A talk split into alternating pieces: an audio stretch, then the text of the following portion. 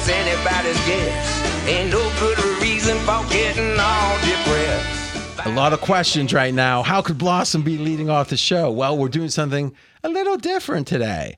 Fez said, I got my baseball preseason prop bet of the century. Now, when you say century, do you mean just since 2000 or the last 100 years? Just since 2000. Did you have the Black Sox and uh, or the Cincinnati team? I, I got tipped on that. Yeah. Yeah, you heard it after game three. Yes. Say it ain't so, Fez. First, though, I'm going to tell you how you can get these kind of winners from Fez and the rest of the crew. This is a rare offer. We do this like four times a year. And it's not 14, it's not faking four Fez. One, two, three, four. Once with each season. $10 gets you $50. So think about these sports books with all their predatory shenanigans. I don't think those, those two words go together, but okay. They say, "Oh, you put in a hundred, we give you a hundred. It's like, okay, that's 100% match. that's yeah. nice. How about you put in ten, you get fifty, but not for betting, for winning information.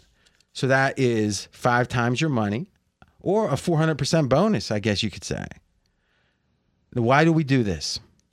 Because we don't, I mean, like we said, we don't even do like 20 gets you 50. I mean, it's like usually you get like 99 gets you 150. You get like a 50% bonus if you put up more money. It's because we want people to see how great the bulk dollars are. If you buy picks and you don't use bulk dollars, because it's like dollars, you can spend them any way you want, but you get big discounts. So this is a little, you know, you know how drug dealers do, where they say like Little first, taste. first one's free, Yeah, yeah. man. Try this. I say no. I was scared straight. Yeah. Nancy Reagan, she I, she said just say no. Man, I wish I'd said no. And I kept saying when all the girls would say no, I'd be like, "What the hell, Nancy? You didn't know." But it's a whole different conversation. I don't. We can talk about my prom night another time. Ten dollars gets you fifty. I think it's that simple. I mean, I could keep talking, but Fez, what's your best bet? Best bet. Will a team lose 100 games this coming season? Is this NBA? I say no.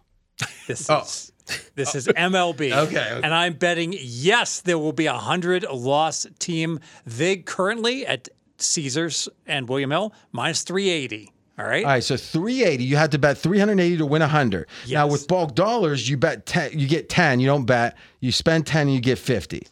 So you're saying spend th- 38 to get 10.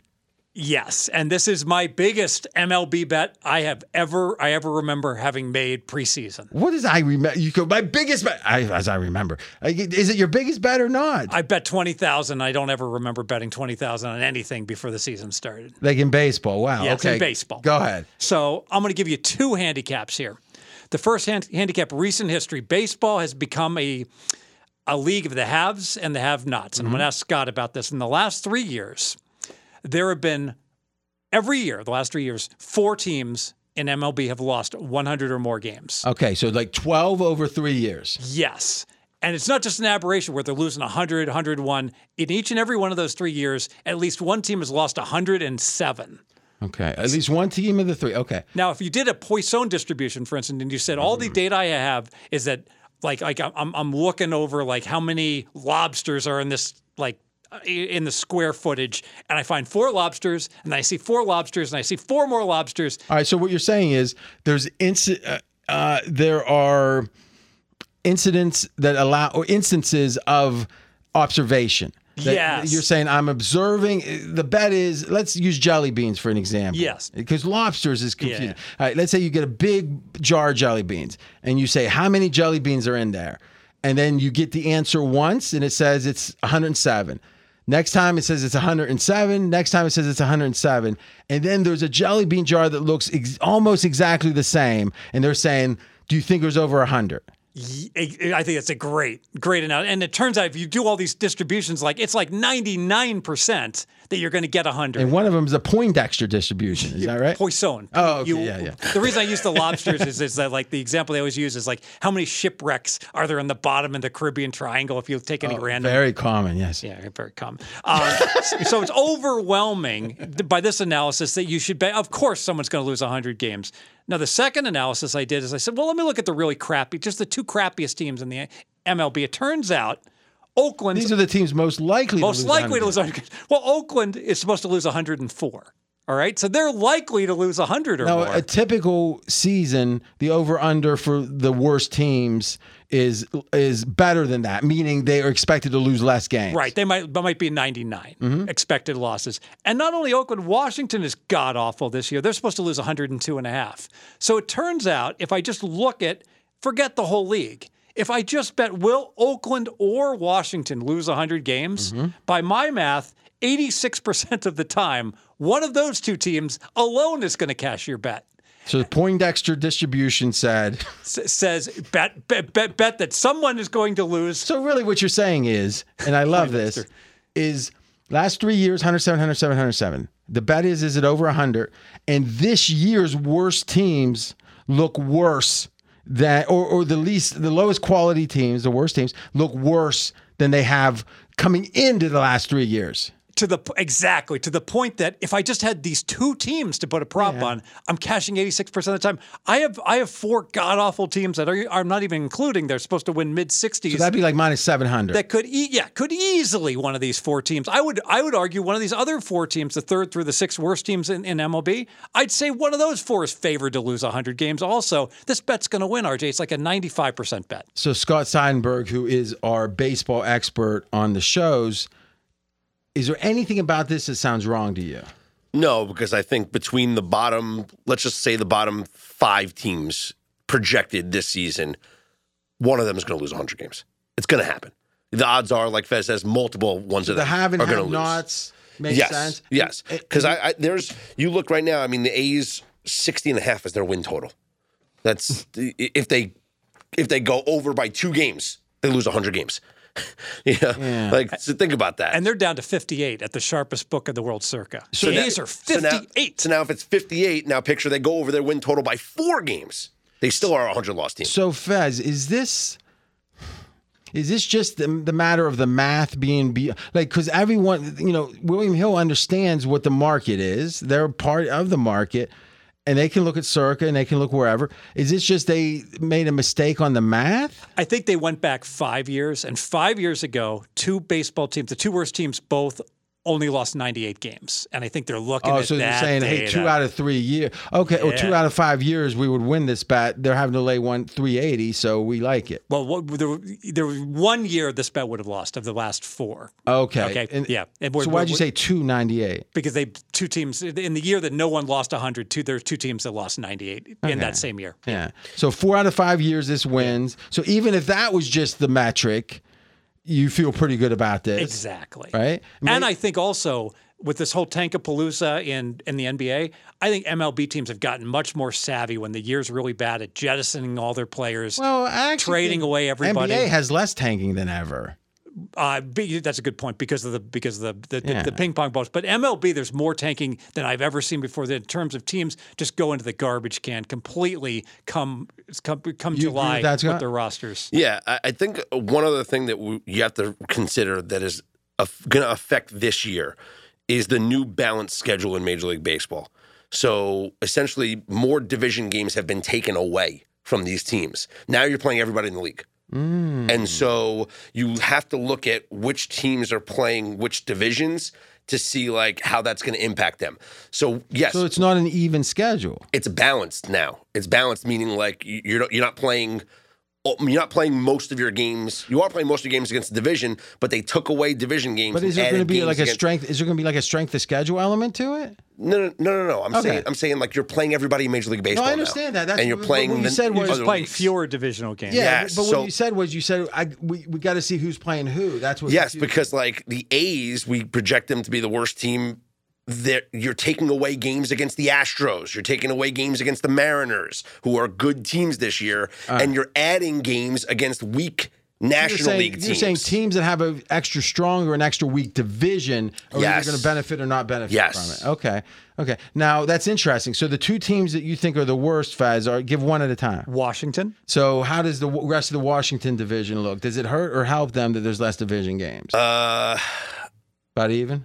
It helps them because they want No. to get away from the East. yeah, but I also think it hurts because they are playing this. Uh, Now, are we saying help or hurt? Are we saying help or hurt They'll have an to easier win? schedule. They'll All right, an so you easier think they win more? Because Yeah, Mets, Braves, but and that's- Phillies are all good But, teams. but that's all baked into the season win number that they Mm-hmm. currently have. but I already, think it, I would argue. the NL East is, if I'm correct, the NL East is playing. They'll play the AL East, obviously, but also they're going to pick up games against the AL West. So that'll be the Astros, that'll be Mm. the Mariners, and teams like that. But so now you'll have the Nationals that'll have Yankees and Red Sox. And, So let's do this. Let's zero in because you're making a good point, Fez. If you're you're saying this is a good bet with no not like in horse racing, something you can do is say, all right, let's assume the win price is the most liquid market. That's going to tell us what we believe the market is. Yes. Now, assuming those numbers are correct, what's this perfecta playing? What's this Quinella playing trifecta? Exactly. And you can find where it's a skew. It's like two, like the second, third favor together in a perfecta is paying like 200 bucks. Now, usually at the end, they get, you know, snapped up. But you're saying, I don't need to really know these baseball teams. The market knows them. the market knows their schedules. It's analyzed them, And it's a it derivative bet. It's a derivative bet that's saying, based upon these assumptions, this is a good bet. Exactly right. The only way this bet isn't a tremendous bet is if somehow all these numbers, these season win numbers on these Mm-hmm. teams, is incorrect. which is just not possible. Which is the just- market can be wrong in, in occasions, but the market's going to be the best predictor of the future. Now, if Scott had one or two or three win totals he particularly liked, and let's say he thought they were off by two, two and a half games, I would figure my math with those adjustments. And but it doesn't seem like he likes these bad teams any more than normal, so there's no reason to make an adjustment. So in general, this is a teaching moment. The market can guide you. But if you're betting against the market, you can't let the market be the end all unless you find derivatives that you take the assumptions of the market and bet other bets off of that knowledge. So a good example of that in the NFL, Fez, the halftime or the total in the game is X, the halftime total is right uh, let's say 24 and a half and it's like hey if that total is right for the game i like it at 24 and a half because I'm, I'm going under because it's right above those key numbers Exactly. Yes. Now, I did look at last year's numbers, Mm-hmm. and it- this is interesting. So, in terms of season win numbers last year, there was only five teams that were forecasted to win less than 70 games. Mm-hmm. Okay. And one of them was the, the numbers were 66 and a half, 63, 69 and a half, another 69 and a half, and a 65 and a half. So, there was only one team that was supposed to win 65 or fewer games. Mm-hmm. This year, I've got one team lined at 58, a team lined at 59 and a half, and then you know four teams so, lined in the so 60s. you're saying the worst teams are worse way like seven games worse than historically they were last year. And in the prior three years, they had four over 100, four over 100 or losses, and four over 100. Yes. Now, of the four years, this feels like this is the, the, one most that. favorable to have a crapola team. That's it. That's it. That's a good bet. You know, I don't know if I want. Do I really want to bet 3,800? Because there is that that you don't have it's a gonna pro. win. It's I- gonna win. All right. I'll so put you down. I'll Yeah. win a dime. Yes. All right. Hmm. If Mackenzie would, oh, by the way, Mackenzie's been banned from the Bold, show. bold prediction. It closes. It closes minus 500. Bold. You think? Yeah. Well, because math is over. you're going to be self fulfilling Well, prophecy. it- and that's a good point because I will be I will be a self-fulfilling if you're gonna bet prophecy. Uh-huh. in the first week, all right? But then the market will decide, and I'll even talk to Circa and I'll ask him to put a yes no up up on it. Oh wait, wait, wait. Yeah, I'll ask I'll, I'll ask Circa to do it. well, because you want to see if you can middle out. No, I, there's no there, there is no way I am going to bet the other side of That's this. interesting. No way. It'd be interesting for them. But, huh. Like, so what, what do you think they'd put it up at? 500? They'd put like minus 500 take back plus 400, something like that. Yeah. All right, guys, you got your marching orders. If you want them, it is risky. Remember, how would you advise quickly, Fez, on, on bankroll management? If people aren't typically laying 380, um, let's say they're a $100 better, 110 wins a 100. Do they bet 380 to win a 100 here? Do they bet a 100 to win, you know, whatever, 22 bucks or whatever? How would you do it? So what I, I like to do is look at the difference between the two. So Mm-hmm. if I if it, essentially it's a two hundred and ten dollar swing when I'm laying a dollar ten, I'm either I win a 100 or I lose one hundred ten. So that's Mm-hmm. Okay. two hundred ten dollar swing. So keep like the two hundred ten dollar swing. So bet one hundred fifty to win, or, or bet one hundred sixty to win fifty, something like that. You've got Ooh. that same swing. I like that. But now this is one, I never heard that before. This is one, That's though, fantastic. Yeah, it's good, isn't it? Yeah. This is kudos, Fez. Is it makes up for the later in the show? oh no, no, no, no. no I'm joking. That was excellent. That's It- true. But what did you say? Huh. I'm going to think about that one. All right, boys. As you can see, we're leading with best bets. Fez wants you to bet 380 to win 100. I'm saying give us 10, you get 50. you decide what's the better deal. Go to pregame, and you can do both. You should do both, I think. Pregame.com, go to buy picks, and you'll see the 10 gets you 50. Enjoy the show.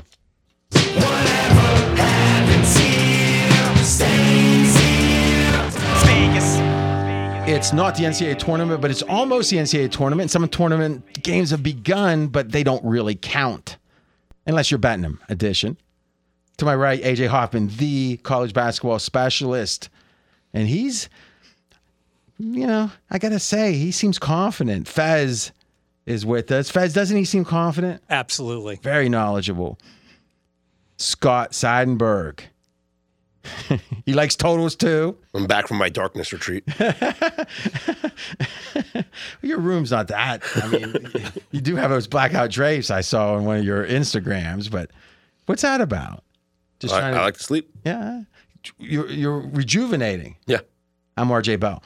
Okay, a lot of college basketball talk, which we already recorded, and it was excellent. I came in late. So there's gonna be like, there's no, there's gonna be like, there's hardly any RJ. Where, where's RJ? What the hell? And others are gonna be like, man, this is nice. Hmm. And then finally they say something objectionable. I jump in and then, you know, go from there. And then we had a long political talk at the end, but not really. But first, oh, Fez, you got a great best bet. You like in baseball. I love this bet. you said it's your prop baseball prop bet of the century. I have bet Is that the last hundred years? I bet twenty thousand dollars on this. Yeah, I got a percentage of that. you got a percentage?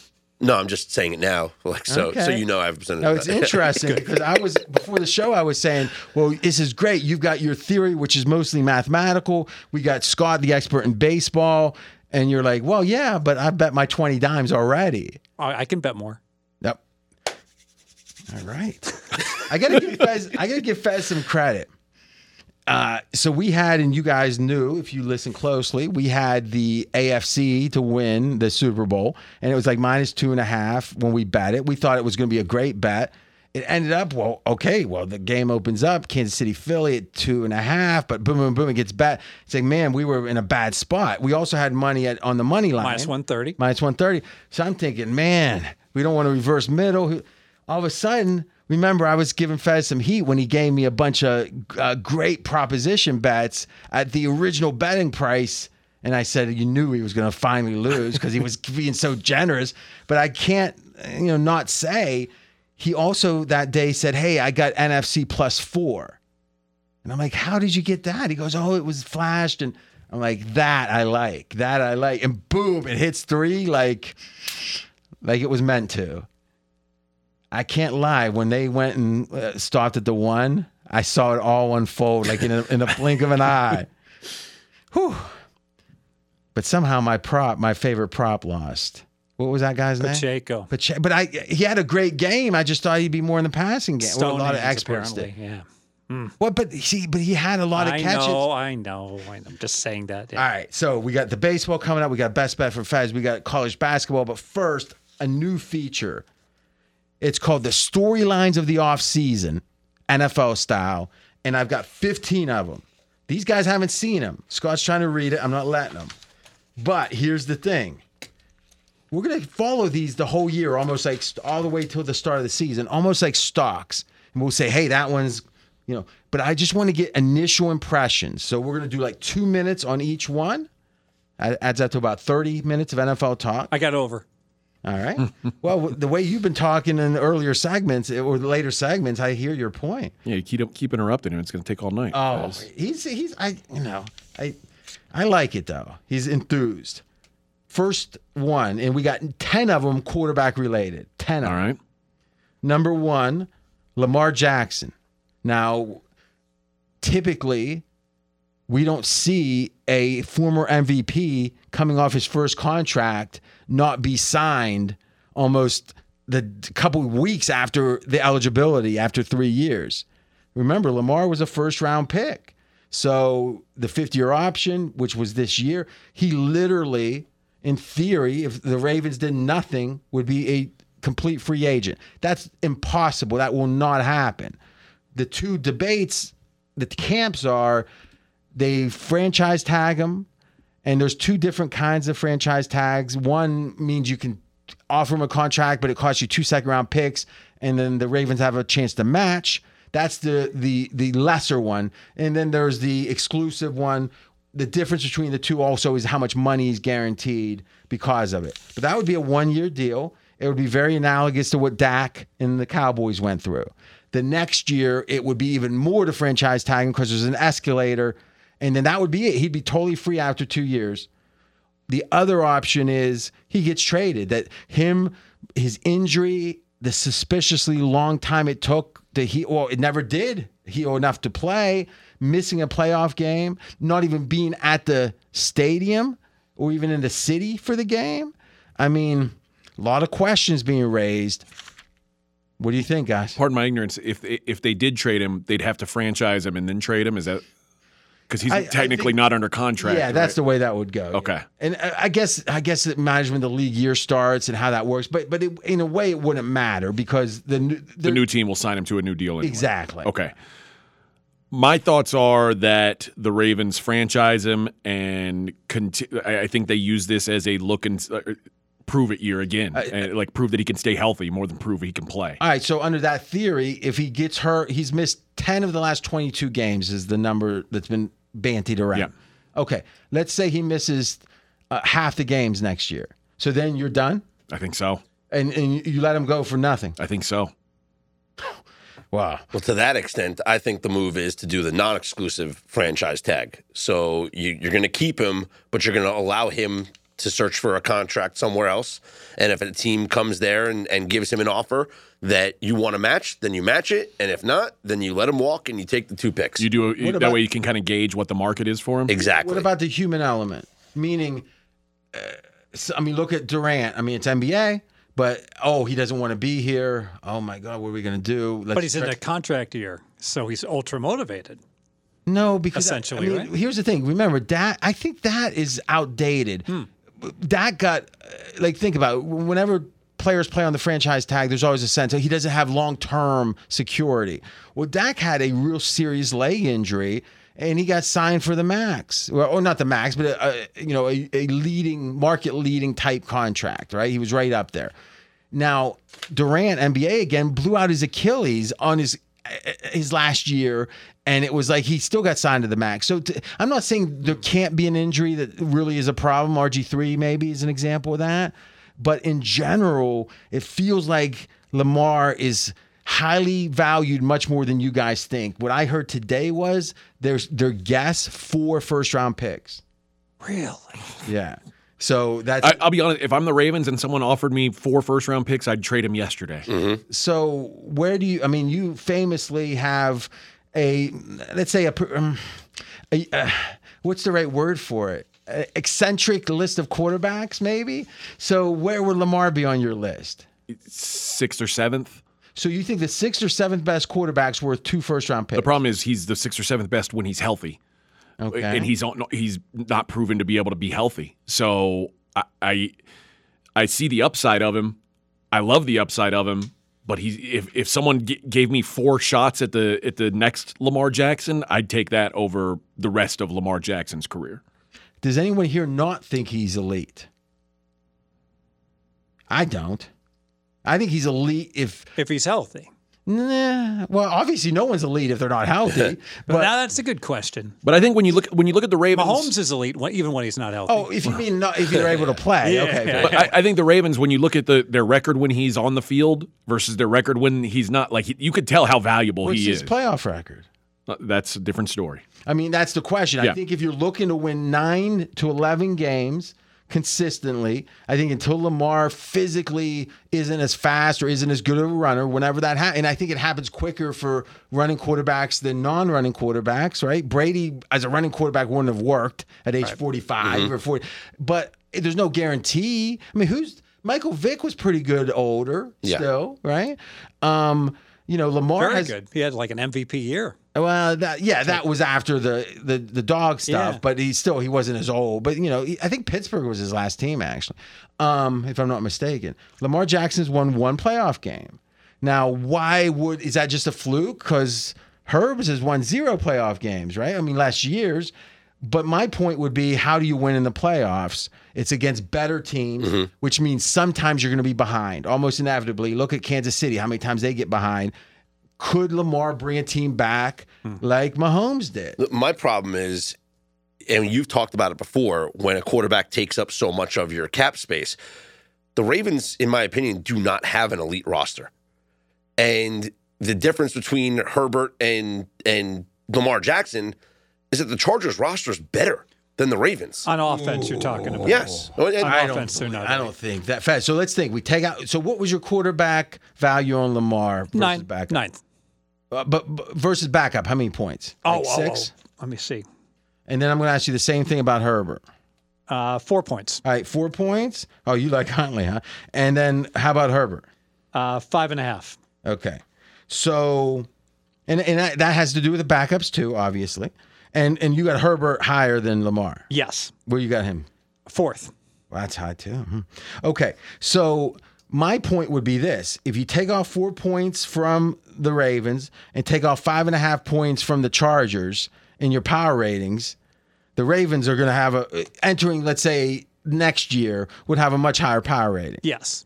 Yeah. So, I mean, by definition, I I'm not saying that Fez can't be wrong, but I think the market consensus would be Baltimore with no with the same quarterback as the Chargers. Let's say a robot quarterback, Chat G, GPT or whatever made a quarterback.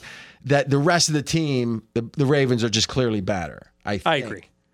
Um, there's I think there's bigger names on the charge. You know, like, like, you know. I, I think their signings look good, but it didn't really come to much. So, Scott, you're talking about the idea of the percentage of the cap, but what's your choice? Your choice is the middle of the road veteran, a la what the Colts have done now, three straight years, right, to no real great mm-hmm. success. Rivers being the most successful. Washington tried it.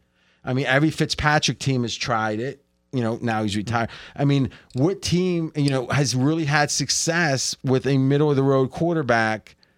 You know, again, the Colts made the playoffs that year and almost beat the Bills, but it was a first round exit. What three years ago? I, I just, I, it's either you draft a rookie and he hits, which happens what a third of the time, If that. if that, or and then how many years do you have to give it? If someone is as bad as Rosen, you can get rid of him one year, but that was bold. But usually you give him two. So or three, but usually it's two. Like the Jets, it's been a disaster with Wilson. Two years, he's not going to quarterback for them anymore. Mm-hmm. But now that means you get two shots in a four-year period. Let's say, who knows? Harbaugh's going to win eight, seven, eight games most years anyway. Like Tomlin, I just don't. In a when you get that franchise guy, it's hard to let him. I mean, who's let a franchise guy go? The Texans And it with it- insinuating, circum- extenuating yeah, circumstances. Yeah, I, I think the the worst place he, you can he be. was forcing his way out. Yeah, I think the worst place Watch. you can be is like where Minnesota is or Tennessee is, where you've got you, he's not young, he's well paid, but he's not a guy you think can win you a Super Bowl, and you're just kind of stuck in that dirty middle where you, even if the rest of your team is good, it, there's still a ceiling on it because these guys aren't. So you got the eighth best quarterback, and you're paying him a top five salary. Yeah. It's. Who's the eighth best quarterback? Uh, I actually have Tua of the eighth best quarterback. Cousins the seventh best. See, that's the question. Is as much as I'm a skeptic of Lamar in general, because I don't. Th- I think the more, as a Steelers fan, I've seen him a lot. The more teams get used to him, the less effective I think he's been. He's still effective, but And to be fair on this list, I Lamar would be above these guys week one when he's fully healthy, above above who though? above Tua and, and Cousins. Okay, But if you ask me who do I, but then that's it though. I mean, but, but would week still be eight, like who's, who's going to be the better the better quarterback? I'm like, oh, if he's, he's, going to get you banged got to up. maybe seven. Yeah, yeah, I got Dak ahead of him. yeah. You got Dak. Yeah, so I who's, do. Who's the guys you got ahead of him? Uh, Prescott six, Hurts five, then Herbert, Allen, Burrow, and Mahomes. Herbert, Allen, Burrow, Mahomes. Okay. Hmm. Let me see that list real quick. Any closing thoughts on it? This is a rich subject, by the way. And and, and let's not forget too. Pun intended. Let's yeah.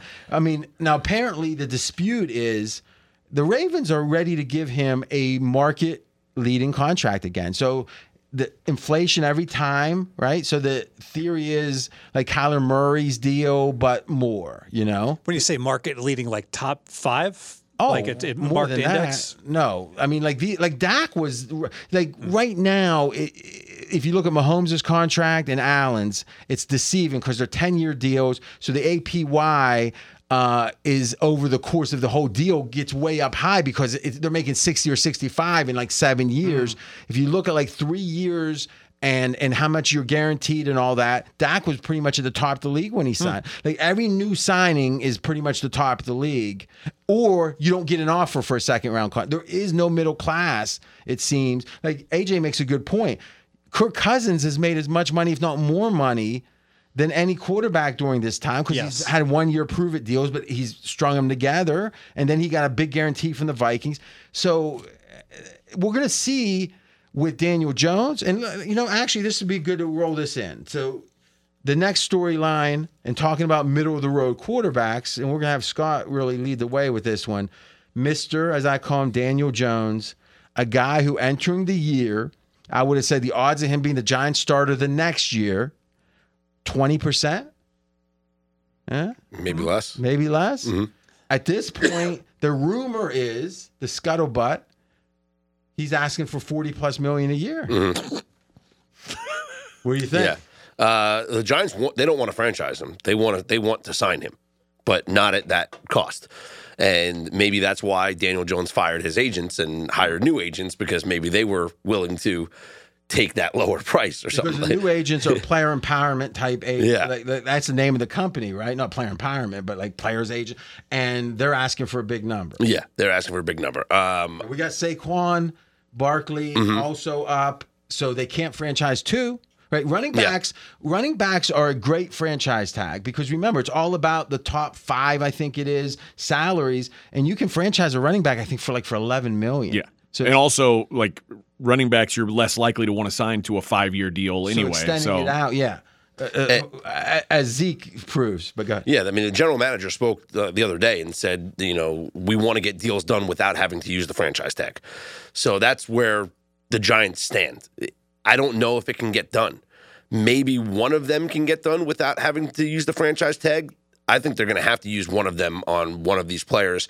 And like you've said before, probably better off using it on Barkley, paying the $10 million because that even that's not, he's not going to be the highest paid running back in the league. And he has shown injury concerns in the past. So you let, you let him play under a one year deal. But for Daniel Jones, unfortunately in the NFL, if you don't have a quarterback, you have to pay for one. And they're going to have to overpay for a mediocre quarterback here in Daniel Jones just for the security. of- Mediocre. so you got Yeah. Daniel Jones like below like twentieth. no, I think he's like 15. Uh-huh. I think he's right in the middle of the road. What, what did you think? Uh, four games in, oh, before the season. Before the season, I thought he was below middle of the road, but I had so much hype and expectation because of the head coach coming in, because of the offensive coordinator coming in, thinking that's why I, I told people Daniel Jones comeback player of the year was was one of my favorite preseason bets at seven to one, and turns out he wasn't even on the list. But anyway, because you know Geno Smith comes back from being a bad player, uh, forget. yeah. So Daboll, obviously, with Josh Allen, here's an example of a toolsy quarterback. Mm-hmm. Yeah. And Kafka having worked with Mahomes, and I figured this is the perfect recipe to get the most out of Daniel Jones, especially in a contract year. How did Daniel Jones do? Last question for me, compared to your expectation this year. He exceeded it. All right. Can you win And a my Super Bowl? expectations were high. Can you win a Super Bowl with Daniel Jones? No. That's why I, I laugh at $40 million a year. I don't think he can be. He's not going to be the reason that you win it. I And think if you, you pay him $40 million a year, he has he to. has to be the Now, reason. now yeah, that this is well said. You can't win a Super Bowl if you're paying him 40 mil. Uh, And I would make the case who has been a quarterback of Daniel Jones's modest accomplishments or modest skills, it would seem, that's ever won a Super Bowl mean, in the you- you- modern era. Maybe Joe Flacco. no, I was going to say. I was going to. Flacco's so much better. I was going to say. I mean, and not lesser lesser of a runner, but the Carson Wentz, Nick Foles Eagles team. Yeah. The only thing about this is Wentz was great that year. Well, Wentz was a potential MVP that Mm-hmm. year, but but here's the thing: I would make the case Foles in the Super Bowl for sure had one of the five best Super Bowls Yeah. Mm-hmm. ever by a quarterback. So, like in a weird way, a guy who didn't have the pedigree. Didn't we see that from Daniel Jones in, in what was it? One of the last games? I don't know. It was a playoff Oh, when game. he but was running the- he had one of the best games as a Giant, which everyone was like, that secured his contract. you Yeah, know? but but still, if I remember, he he threw for like 303 yards. It was a huge deal. He got. I mean, like Foles was like godly, and but how do you predict who's going to be you know godly in a Super was that Bowl? the Vikings game? Maybe you're right. It was. it was the Minnesota. It was the Minnesota playoff game. Yeah. I think you have to- 24 of 35, 301 yards. Everyone throws for 300 against Minnesota. Yeah. Like it would take a Brad Johnson, Trent Dilfer like comparison, But, and those see, teams that- had elite teams built around them. And to me, I don't believe that's even applicable. That was a pri There's no defense. Think about the 49ers, one of the best Ds, if not the best D in the league. And Kansas City comes in and puts up 40. Right? Yeah. Is back in the day, if you had a D like that, like the Steelers in 76, you know, the famous story is Steelers won Super Bowl nine, they won Super Bowl 10. Super Bowl 11, they would have had a better team, but they had like both or both running backs out, mm. which back then it mattered. And, you know, excuses, whatever. But they started that season, right? The 76 team, like one and three. And then the last 10 games of the year, they gave up like 30 points. Yeah. 10 games, 30 points. It's like KC scored more in one game than Steelers gave in 10. And that's what a dominant D still could do in 2001, 2002. I don't think that's the case anymore. I think if you put da- like if Daniel Jones had been on this year's 49ers team, I think he could win a Super Bowl. The problem is that that can't happen once you start paying Daniel Jones 40 million dollars. Like, Yeah. You'll never build a team like that when you've got a, a, a middling quarterback making elite quarterback money.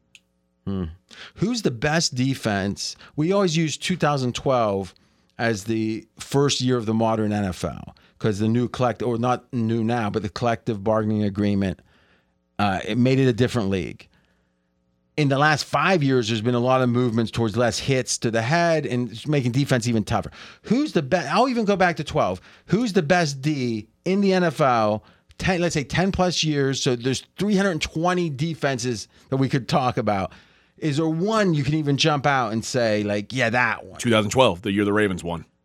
Uh, okay, but was there D that good? All right, so let's say we're going 10 years back and not and we don't count that year. Uh, Seattle, Legion of Boom, maybe. Mm-hmm. Hmm. Maybe. But yeah. Now, how many what was the final of that New England Seattle that second Super Bowl? But isn't it interesting 28 24. Okay. So, but isn't it interesting? The last five years, nothing really even jumps out, does it? I can't really think of it like that. Like Denver was the best. That, that's the best this example. year, I think, and they the, couldn't. the, the Denver Peyton Manning over the hill year is, is the best example. Yeah, that was a good. But isn't it interesting? That was what now six or seven years ago. So maybe Yeah. you're right. If we look at twelve, that's not the right time to. We got to add in that you can't hit him in the head because Mm-hmm. the famous game they said that's the last old school game was Pittsburgh against the Ravens championship game before they went and played Green Bay and lost. And it, in fact, Bill Simmons was talking about this a couple weeks ago. He says, "I watched that some of that game. He goes, I couldn't believe what they were doing. Mm-hmm. It's like even today's eyes, you look and go, that's got to be a penalty, and it it, it just wasn't. You you want to hear something wild, real quick? I got a book. It's called The NFL in Newspaper Headlines, and it was from the beginning of the NFL, and the book was done in '79. And what they do is they have no editorial comment. They just have page after page of AP or Pro Football Weekly, just articles. Like Jim Brown's last game had a little AP thing, you know, that kind of thing. I, I went to the Jack, I, I didn't go to it, but I was flipping through Jack Tatum when he hurt Stingley. Did you know that was a preseason game? Wow. It was a preseason game, and they had comments from Tatum. Like a week later, Stingley was like in a coma for the whole time, and he says, "Yeah," he goes, "I could tell right away the ball was going to be way out of reach." He goes, "So I figured I could give him a good shot." and he goes, "At first, I thought I just knocked the wind out of him," and that's how the article ended. There was no remo- there was no sense of like I better play PR. He was like I knew so he was effectively saying the ball was uncatchable. Wow. It all sounds like something a pro wrestler would say. Like, Well, the, you know his his, his autobiography was called "They Call Me Assassin." So I Didn't mean, Rey Mysterio kill somebody in the wrestling ring with one of his whip around moves? I don't know. Hmm. anything else, Wes? I thought it was on point. Uh, anyway, it, the the saddest part of that story was at the end. They had another article of Stingley three weeks later saying, "Coach, I'm going to be back for the playoffs." And it was like they said he was still on a ventilator. It was like, I mean, let's just say, yeah, it was heavy, and it, it like no one seemed. It, and then I Was he back for the playoffs? He was. A, I mean, all joking aside, you know, he was paralyzed. Yeah. I, I was, Is that a joke? no, I wasn't trying to make a joke. I was just trying to say, like, no, he wasn't back for the playoffs. Like, No. I don't think everybody listened. What's wrong with this guy? I just didn't think everybody who was listening knew the story. Is what Why I was. Wouldn't you say for those that don't not not joke about the paralyzed? I wasn't guy? trying to joke. I was just trying to. I, I, Oh, you were trying to get me to finish the story. Yeah. Oh, you you make a good point. Maybe everyone doesn't remember. Though that one is such that I think he's the last guy hurt that bad, right? The guy from the Jets. Dennis Byrd. Oh, Yeah, yeah, yeah. Okay. I guess what made that one even worse is it did feel gratuitous. Well, and even the Steelers linebacker feels like that. Well, I mean, no. Shea, I mean, he ended his career, but I mean, he walked. Yeah. You know, which again, that's you know, uh, not that that's. I mean, he's Right. Ohio State guy, Pittsburgh guy. I don't didn't like it at all, but you know, um, That ball was clearly uncatchable. Is that? So I'm watching the replay. oh, oh my God! I mean, and he and and then then Tatum said that's why we don't even run that route. He's saying the Raiders don't run that route because if the ball's a little off, you, you knew you were going to get really hit. Mm. Hey, it was weird to read it, the con, you know contemporaneous reports. But then I was flipping back, and in '73, I think there was a running back that died. He went for a knee surgery, hmm. And it just had a little like two paragraphs that says backup running back, whatever I can't remember his name, dies. And you read it, and he just had like a, a like a ACL, Like a cleanup? like an ACL type. But remember, back then they had to cut your knee open. Right. There's no arthroscopic, so they just said he he got a fever during surgery and was dead. And like, I, I mean, I wasn't. I mean, I guess in '73 I was a little baby, but I never even heard of this guy. Hmm. It's just it does show you to some degree, and I'm not saying we're moving in the wrong direction or whatever. We all got to decide that. But the idea of what happened in the Buffalo Cincinnati game and the idea of the seriousness of it versus how the league responded to these things. I mean, like in theory, the guy dies, you know, hurt himself on the field. They, you know, go to the hospital. He's dead, and it's like no one seemed to even take notice of it. It seemed. I, I think there's a different. The country has changed. Back in when I was in high school, there'd be kids running around on mopeds that could go 35 miles an hour without helmets. You know, and it was like I mean, think about 13 year old kids are getting killed on mopeds all the time. No problem. Well, I, I- I think it's always the balance, right? Because Right. where does it end? Because the theory is uh, every time you leave that, like I drove here from the house, I risk my life, right? Every time you leave the house, you risk your life. Now, the catch 22 is if you sit around the house and don't get vitamin D, you risk your life. So it's like, but there is an optimal way to live that will, I mean, as an actuary, Fez, you probably understand it, a former actuary better than most, but it's probably not how most people live. Is the optimal way to live? Yeah, I when it comes to longevity, Yeah, well, you go, you like think about COVID. You go to the gym with all these other people around. Is this good for your more mortality or bad? I don't But, but know. there are some tough ones, but mostly we know. Right? Every time you get on a plane, every time you get in a car, there's a ch- like the Kennedys were famous for being skiers, Yes. flying their own planes. And think about it. They've, you know, many of them, you know, JFK Jr., obviously, an example. J- Johnny's in Tahoe. You, youth learned a ski group. All uh-huh. right. One of the people, one of the 60 kids, carted off on a stretcher. Yeah, I mean, yeah, skiing, you people They're going down all the time. bunny hill. Just Yeah, ran into a pole. I mean, people, horse, I mean, just think of Reeves, the Superman, Reeve.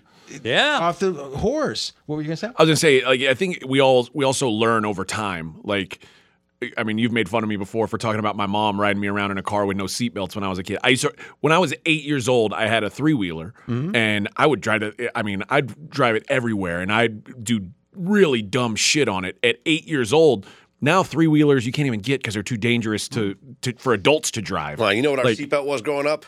Your dad's arm across. you. Yeah, I mean, that was your seatbelt. time, just time with time, and I think like But the question is, what is it always better? Because what we could easily do is fast forward 20 years and think, well, wh- where could it go? Well, we can make it where kids don't ever do this, and kids. Don't. It's like there's got to be a point where it's not worth it. The safety isn't worth it, or the heart. You know, there's a great line, and and I don't know. The older I get, the more I see that I grew up in a very tough area. I mean, it was like the middle of the Rust Belt. Everyone's a coal miner.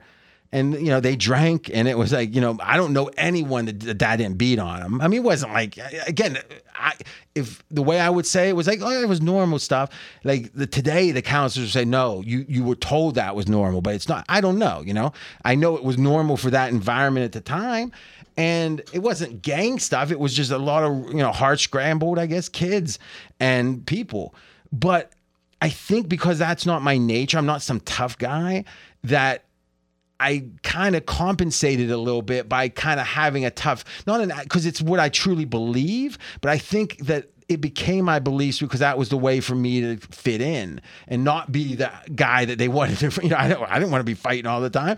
So I, you know, I, think I'm, I, I've been a little too gruff, and maybe that's the right word, gruff, because that's what was needed for me. Because my natural way wasn't uh like a guy, a guy wants to fight. There's certain people want to fight, they want to fight, and I was never like that. It was like I didn't see what I, I, I like to wrestle around and have fun. I love sports, but it wasn't. I want to like try to take someone's eye out with my, you know. And AJ, you were in the service. You obviously were around a lot of like uh, alphas that were Yeah. like, uh, physically wanting to fight a lot, and and there's a certain mentality that isn't normal or isn't typical with people like oh that. no doubt. And the service, you're going to have a lot of them. In certain towns, you're going to have a lot of them. Yep. And I think that I've been apprehensive to be super sensitive because that was weakness, right? Older I get, the little bit more sensitive I feel, you know. But I will say this. I don't think meditating on it all the time. You know, there's a great line in Bringing Out the Dead, which is a Scorsese movie. No one knows about hardly. He was a ambulance driver in it. Uh, Nick Nicolas Cage, and Nicolas Cage was kind of having visions, and it was kind of surreal. And at one, he goes, he, he turns to the, uh, I think it was Laurence Fishburne, I can't remember, and he's driving, and he says, "Don't you ever worry about this, this, this, and this?" You know, talks about the things that causes him angst. He goes, "Yeah, I do. I just don't meditate on it." Is what he said, and I think there's something to that line. Is you can be aware of these things, but if you sit and think about all the permutations Let of it it consume all, you. it, it- how do you ever Woody Allen style, right? To some degree, you hear his dialogue, and it's like that's how his mind works. He's always worried about.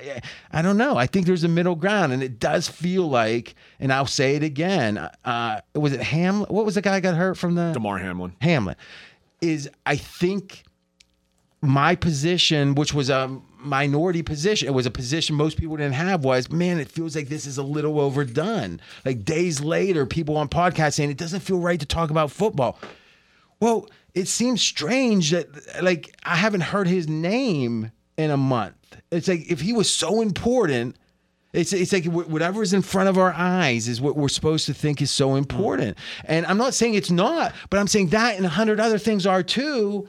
But if we only let what's in front of our eyes be what dictates, it feels like we're we're just like we're like people at a carnival that's getting tricked with.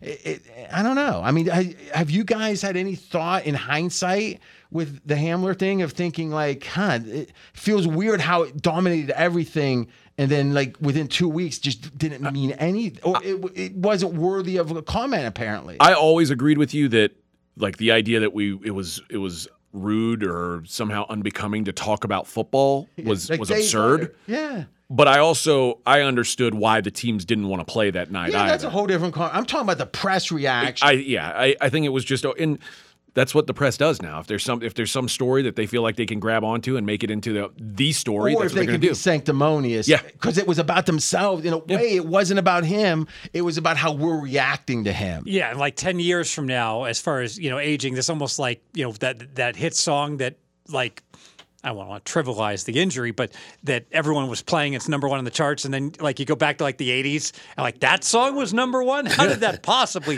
get all that play time? Well, I, I mean, time does give us different perspectives. What's your any thoughts on that?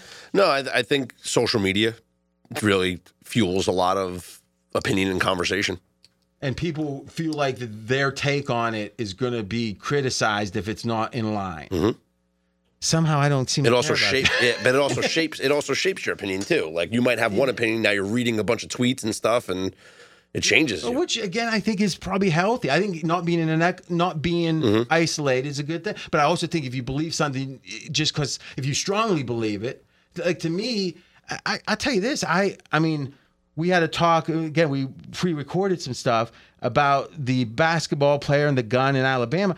I was in one position for the first half of it, Mm-hmm. and then I heard one thing, and I thought, huh, and I kind of went the other way. But I was still maybe a little, you know, on the thirty-yard line, and then I went to the other thirty. You know, Yeah, but imagine like you tweeted and then people responded to you, and now your now your opinion changes. No one does that. No one Yeah. changes their mind based on their tweets, uh, the, the it- comments I- on their tweets. I think politically they don't, but I think in other things people do. At least if you don't ever change your mind, then mm, Yeah. I don't. All right, so Mackenzie found this, and we'll move on. Mack Lee Hill was his name, and he was. Uh, this happened then in '65.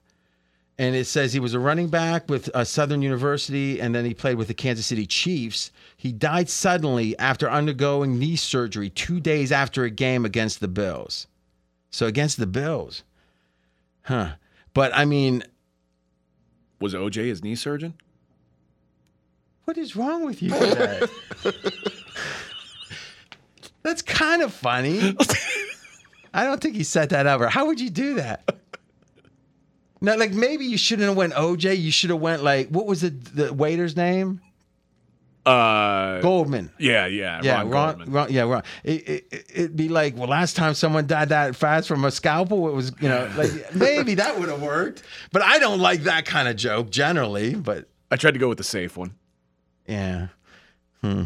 you can tell for sure we don't cut anything, anything. All right, next topic. By the way, R.I.P. Mack Lee Hill. My bad. no, but that is, but you really think about it, it- it- we never heard of the guy. No. I mean, hmm. Next up, and this one's an easy one Jalen Hurts.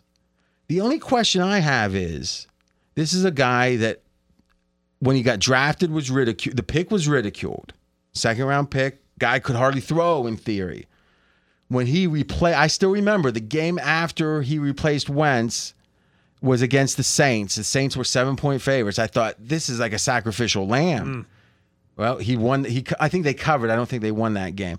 I can't remember, but I know I didn't win my bet on the Saints. And every year he's gotten better. He's taken his weaknesses and and improved them.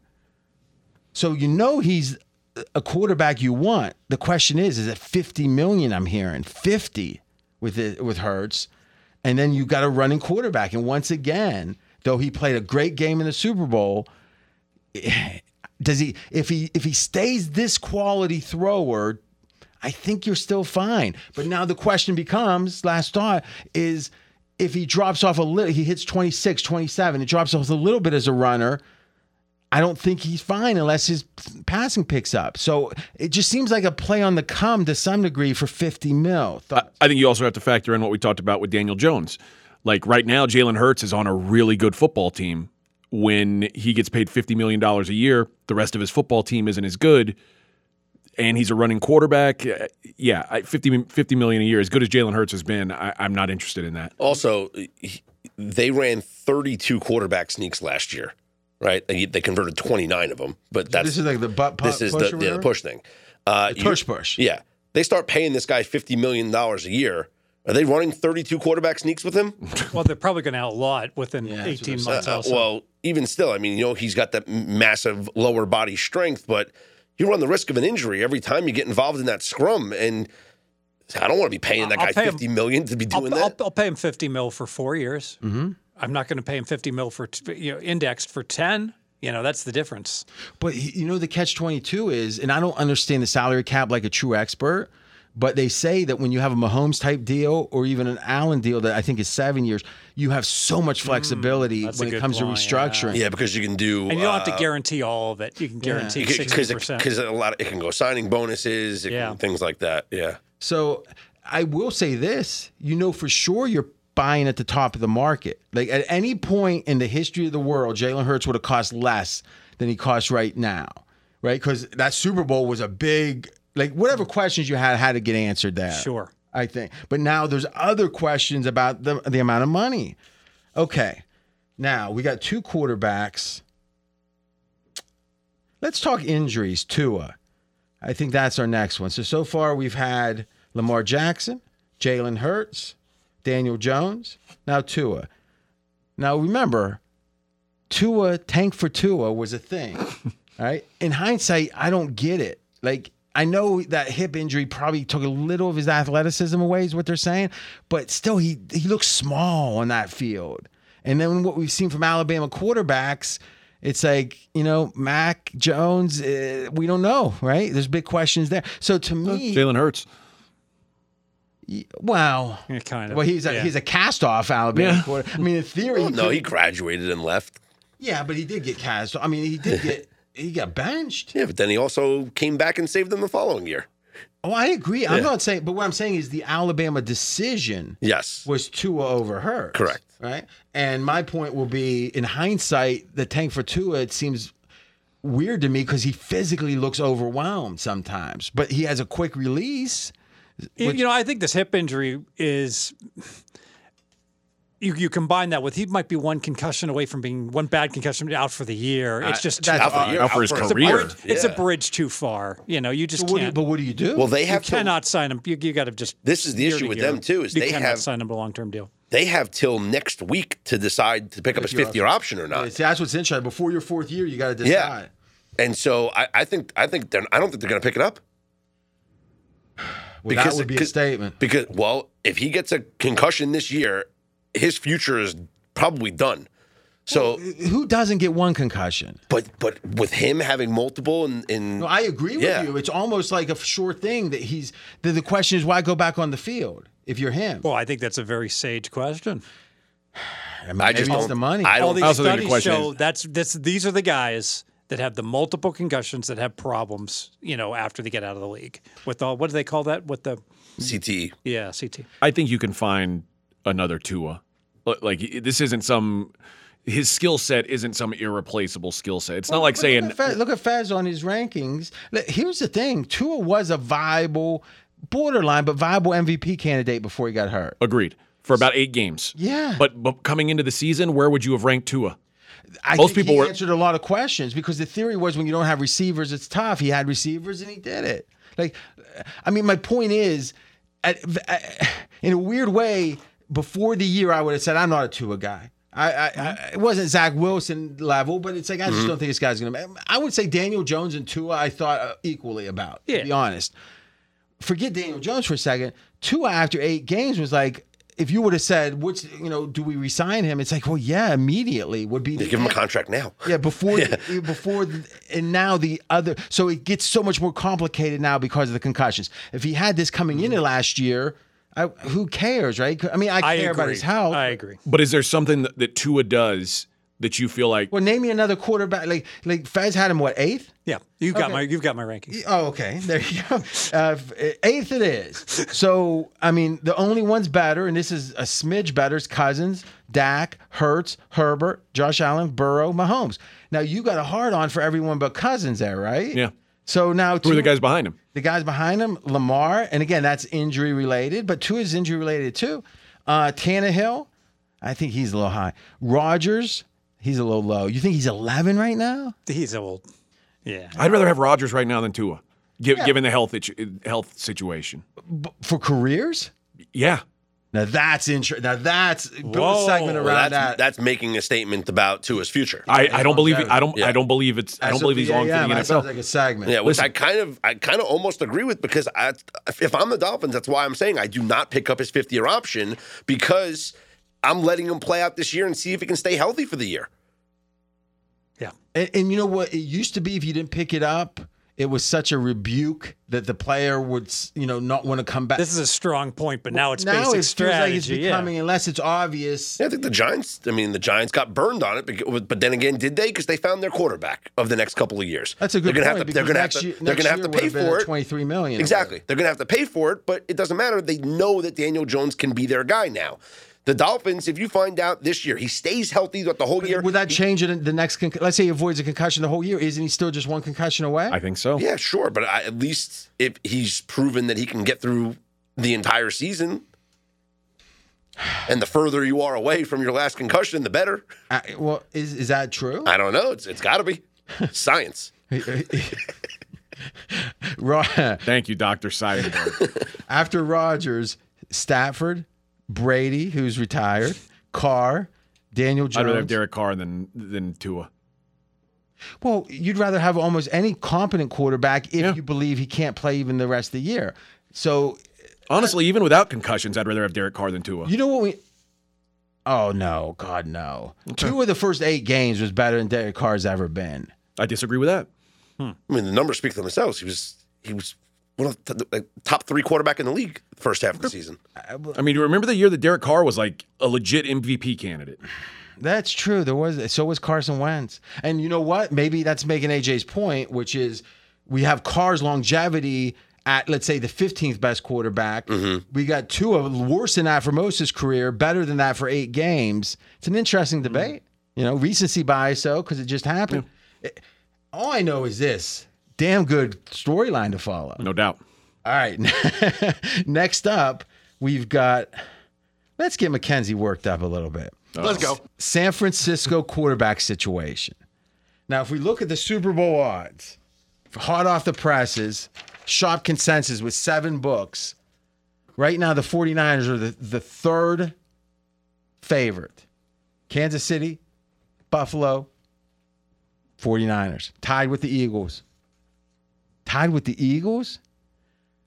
Brock Purdy, a weak arm quarterback to start. There's a reason he was in the seventh round. Wasn't his lack of brains. Now has a catastrophic arm injury. Tommy Johnish. Tommy John ish. I mean, if he loses 10% off his arm strength, he probably can't play in the NFL. Agreed. Right? So, and forgetting his career, what's the odds of him being at 100% for September? And then you have multiple surgeries. It's not even getting reported he's had multiple surgeries by most outlets. Trey Lance. Yeah. I think at this point, if he's walking or you know, like without a limp, is going to be the main. Like he doesn't want to have a cane the rest of his life. I, I'm joking about someone being crippled, but you know, the reality is we don't know what Trey Lance can be. I will say one thing about Trey Lance. It felt like we saw a lot of failure from him. He got hurt the middle of the second game. I think, if I'm not mistaken, right? Beginning of the second game, Uh, okay. he had three passes. Okay. Don't make me turn your mic off. It, with three passes, could have been the fourth quarter. And he looked good in that game against the Bears. Oh no! but but then but then you could that say guy said he did. then you could say it's a monsoon though. yeah, on Bermuda grass. So in a weird way, yeah. So in a weird way, that's good. In a weird way, we don't know. Like coming into the year, I was a skeptic of Trey Lance. Right, I hadn't seen anything. I thought the fact they didn't have any um, packages for him his rookie year was a big problem. Yeah. I thought we we. Was it confirmation bias? Oh, I don't think he's any good. Oh, look, he didn't throw well in the monsoon. Oh, look, he didn't do great in three passes. I do think the fact his running ability obviously isn't what we thought it was. He's not a natural runner is a problem. But now, who, who what's the other options? What's Jimmy G doing? He's gone. They already said he's out. They said we're sick of his shit. Why? We actually had this conversation on uh, Straight Out of Vegas this morning Okay. uh, about it, it, the 49ers are, are probably going to bring in a third quarterback. What, Who? Who? what- well, that's what we're discussing. What level makes sense? Like what? What's Fitzpatrick doing, man? He's, uh, he He's doing television. Thursday night. sh- yeah, yeah. But like, does it make sense to get someone who you feel like can win you a game or two here and there, like a, a Mike White or a, or someone like that, or do, do you feel like you have to go with like a Teddy Bridgewater, like a, a really high end backup you feel can but start even for then, Teddy Bridgewater's not winning you any titles. Right. So All like, we what- need is a guy to be like workman. Like, what's Mariota up to? He's cut. all you He's need- available. You think Mariota is is, is going to win you a Super Bowl? He's every bit as good as Purdy. Could Derek Carr I win? don't. He has not. He hasn't played seven games or whatever like Purdy played That's this a good year. point. But he didn't. He, he's never gotten to play with the championship team, though. Well, for a reason. yeah, fair enough. I mean, De- Derek Carr seems like the best He's available. a forty million dollar quarterback. That's- If- I mean, so that, that's the thing. San Francisco's got salary cap out the wazoo issues. I mean, look at the the, the All Star lineup they have. Yeah. they signed Deebo for big money. McCaffrey's not cheap. I mean, what I'm you know they got Bosa that's got a new deal coming up. All right, Mackenzie. Now try to be reasonable. What's your thoughts? Uh, I'm excited about the season. We have a couple good options Because he coming down sounds the like pipe. Baghdad Bob. Remember him? no. Remember when we invaded in ni- in '93 or whatever the Iraqi one invade Uh-huh. operation? Is he was the PR agent or the you know the press secretary for Saddam, and he's saying we do not believe America has breached our you know has breached our defenses, and then you see tanks rolling by behind him and stuff, and they always have this tone that guys like shows like this that like they don't want to put any emotion in it. So they go like, I believe that this will be a successful season and I'm looking forward to it. Like there's no sense of any like emotion behind it. It's like it's almost like reading uh what's that when someone gets kidnapped. Like a, A hostage ransomware? letter? Yeah. Yeah. Or, yeah, yeah. I believe yeah, it's like Mackenzie, try to be human for us. I like the 49ers over 10 and a half. Fez didn't. I said bet as much as you want. He said 3,000. I said cool. You It guys are over. betting three thousand? Yes, we did. Green button. When was this? I think it was August. So oh you bet this year? Yeah. So did you get paid? Oh yeah, we, we settled it. What did he give you? Like coupons for like a Caesars? Me and Fez go way back. We got a lot of we got a lot of to- uh, tallies. Mackenzie gets four free bottles of champagne. You can have, you can have my diamond Only on card. Thursdays though. Wait a minute. How'd you guys press the green button without like? Fez Focus Pod. And you never brought this up for us to talk about? I did not. No. I'm turning off his. Can you believe that, Scott? That those two had a three thousand dollars like the, the week that it went over. That I- should have been a that should have been like the focus of the whole week. What do you think? AJ? Unless the payout really was complimentary bottles of champagne Yeah. from Paris. Doesn't that seem crazy? Yeah. Although I was there for that podcast and I don't I didn't bring it up to you either, so it's on me as much as anyone. It doesn't make any sense. Here comes Fez. Fez, is it true Mackenzie beat you out of three thousand dollars? We're on air still. Is that true? On San Fran? Well, there's a story there. Well, let's hear it because I, I'm pissed off. I didn't know about this. It could have been a focus of the whole year. I don't So- get how. So Mackenzie and I had a bet before the season started for three thousand dollars. And then it was like week seven, and we had Mackenzie and I had a disagreement about what we were doing in terms of betting, and we were worked together on some stuff. And I said, so you disagreeing with some of your work? I can't believe it. so so we we we we we agreed. Mackenzie, correct me if I'm wrong here. That um, we were just not going to work together on on betting stuff, and we are just going to focus on content at that point in time. Mm-hmm. And and Mackenzie asked me, I believe, if I'm remembering correctly, do we still have this three thousand dollar bet? So, so what was the record at the time? Eight and four. I So d- you were ahead of the pace. I. I don't recall, but I The, remember. the fact that he asked shows that it, it's almost like you know how statutory rape the rationale is that you shouldn't if someone can't do consent they shouldn't be able to have sex. Mackenzie shouldn't be betting big money against you. well, well, I- Should, do we still I- have a bet? I, but I remember, th- I remember the text exchange very well, and and basically I said to Mackenzie, and I quote, "I don't care, you decide." And Mackenzie responded back, "Then we have no action." Uh, Do I did I recall incorrectly, Mackenzie? No. so when I just asked, did he pay you the three thousand? You said we settled it. Yeah. Say goodbye to Mackenzie on it for a month. He's off for a month. I mean, it's just crazy. All right. I'm just going to forget about that. That would have been such a great conversation debating if it should continue or not. I would have taken my pay in the complimentary bottles of champagne. Yeah, that's what we thought. That Yeah. somehow he paid him off with like a Caesar's diamond card or something. What's that? Bacchanal? Is that? Oh, yeah, yeah, yeah. The buffet? yeah. That's a good buffet. Is it? You don't think so? I've had it like three. I haven't had it for three or four years, probably. The, the reason it's so good is It- it's a huge, huge selection. as exactly as a foodie. It's like the Rio used to be. Yeah, yes, you would appreciate the fact that it like they have beet hummus, they have lamb T-bone, they have so many different Mm. Ooh, lamb items. T-bone sounds they, good. they, they, they literally I you're don't know if I would have led with the beet hummus, but I get your point. I, He's very don't cultured. knock, don't knock it. Yeah, All right. So can we agree to the following?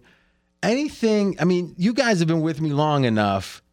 You know what we like to sink our teeth into controversy, disagreement, money. If there's anything that involves that, let's make sure it comes to my attention. What do you think, Fez? You agree? I, I, I agree, but there this this was during like Mackenzie and I I'm were talking having about the bet itself. I should have known about. yes. I mean, you made it on air, right? I think you did. I can't listen think to you- every Fezzik Yeah, there you go. focus. Yeah, there you go. I mean, I, I've again, I've heard the story. I mean, again, when I'm asking the questions, I'm interested. I'm not saying the other ones aren't good. I'm just saying it's you know, I've I, we've done this for ten years. I know most of the stories. This is a new one. Hmm. AJ, you're to blame too. I know. Okay. Next game, or not game. Next topic. So, Fez, you're, I mean, whatever pessimism you had for the quarterback situation for the 49ers entering last year, you'd have to have it more this year, right? Because the theory is Purdy feels like a lost cause for the year. I'm not sure.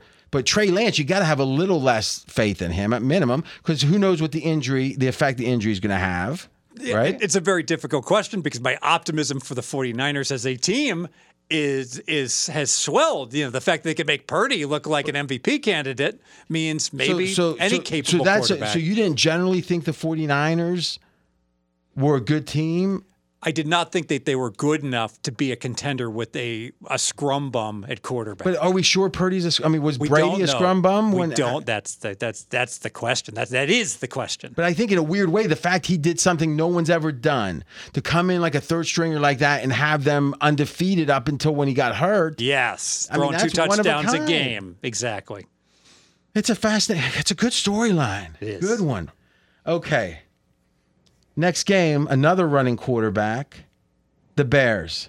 Now this one, again, not a game. This one is complex. How good is Justin Fields? You have serious people saying, maybe not serious, professional media members saying, well, Bears got the quarterback situation covered. You know, saying like like Jalen Hurts now is the model. It's like, oh, he's like Jalen Hurts. You know, each year he's getting back. He can hardly throw the ball in the NFL. I mean, Not going to change my opinion. They got. to They should trade him and draft the quarterback number one. what do you think they get for him?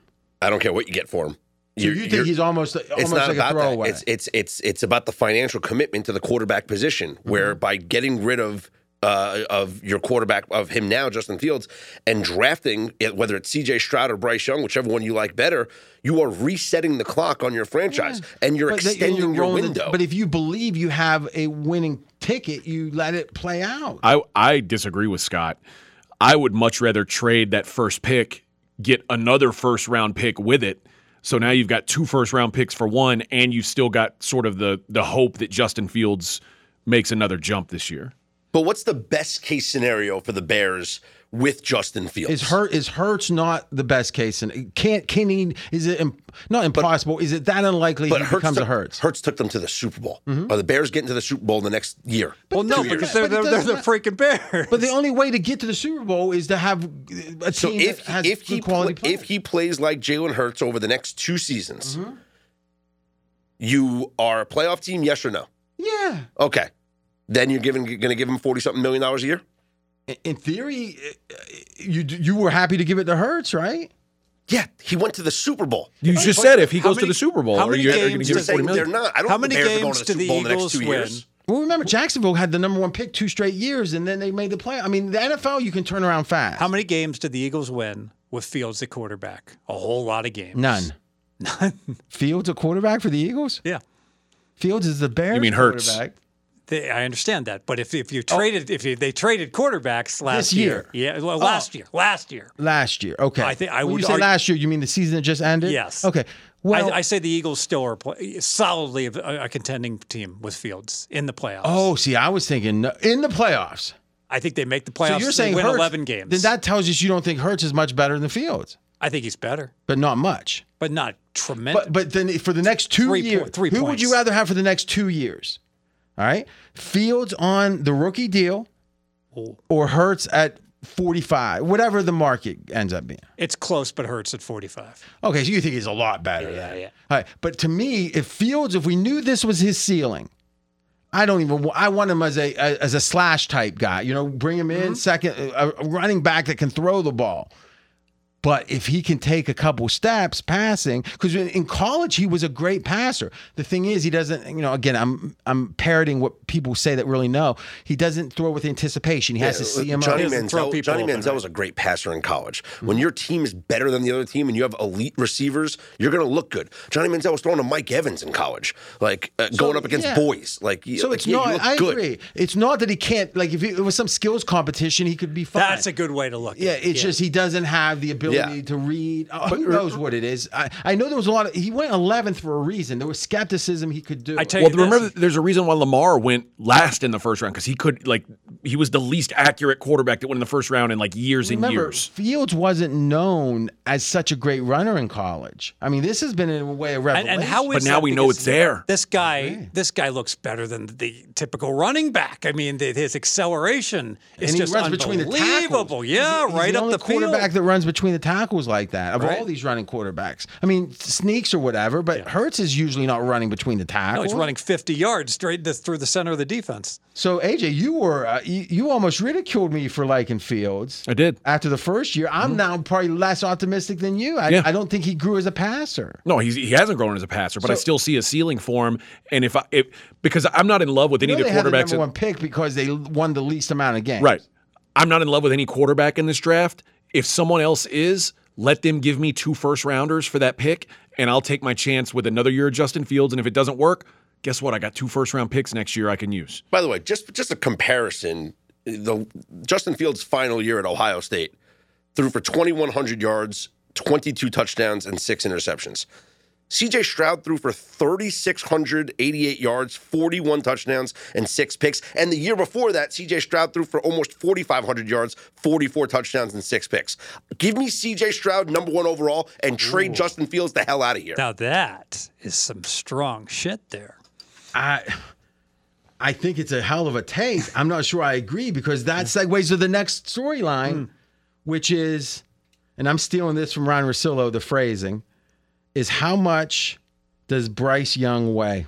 He's so short. They, they they had a video of him walking into the the the combine, uh, or yeah, the, they're at the combine. He walking in, and he was walking next to like another player, and that player is listed at five ten, and he looked like a bigger human being than Bryce Young. There's a photo on Twitter this week of Bryce Young with Drew Brees. Okay, Brees like six foot and change in theory, right? He's Yes. much bigger than Bryce Young. Yeah, and he's slight of bone. Yeah. you know. I So mean, R- RJ and I were in Atlanta, and, and, and we saw Murray. We walked past us, and RJ towers over Murray. Yeah, like Bryce Young's Kyler's- list- yeah, the, less the than point I'm trying to make about the, the guy that he was walking next to that's listed at five ten that looked Bryce Young's listed as six foot, and this dude who's listed at five ten looked like a bigger human being. No, I than- So believe Bryce it. Young's five nine. Is your guess. Yeah, I think he's five nine. Yes. and he's like 180. He's playing weight, right? and CJ Stroud's like six. now, now here's the thing. To me, this is a societal question, which is we want to we want to rebel against restrictions of the past. It's like back in the day, it's like you got to be six four or you can't really be a great quarterback. What was Doug Flutie's height? He's like five seven. Yeah, no, I don't think it He's was on five, five He's seven. listed He 5'9". can ride the rides. I think it was like five, Five ten. All right. So remember, Oh, yeah, he's Doug not 5'10". Flutie, it says on the internet is 5'10. Yeah, Kyler Murray also says he's five ten. Okay, so so let, we don't know who's lined by what degree. Yeah, yeah, yeah. I, I've stood next to Kyler Murray, and I can promise you he's not 5'10. I, I agree. The, the point I'm making is Doug Flutie, let's assume him and Kyler Murray's about the same size. Kyler Murray went one overall after Mm-hmm. winning the Heisman.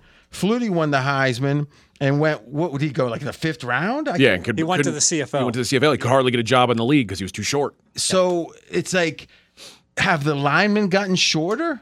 Well, I think Russell Wilson changed a lot of people's minds about what was possible. Mm-hmm. Yeah.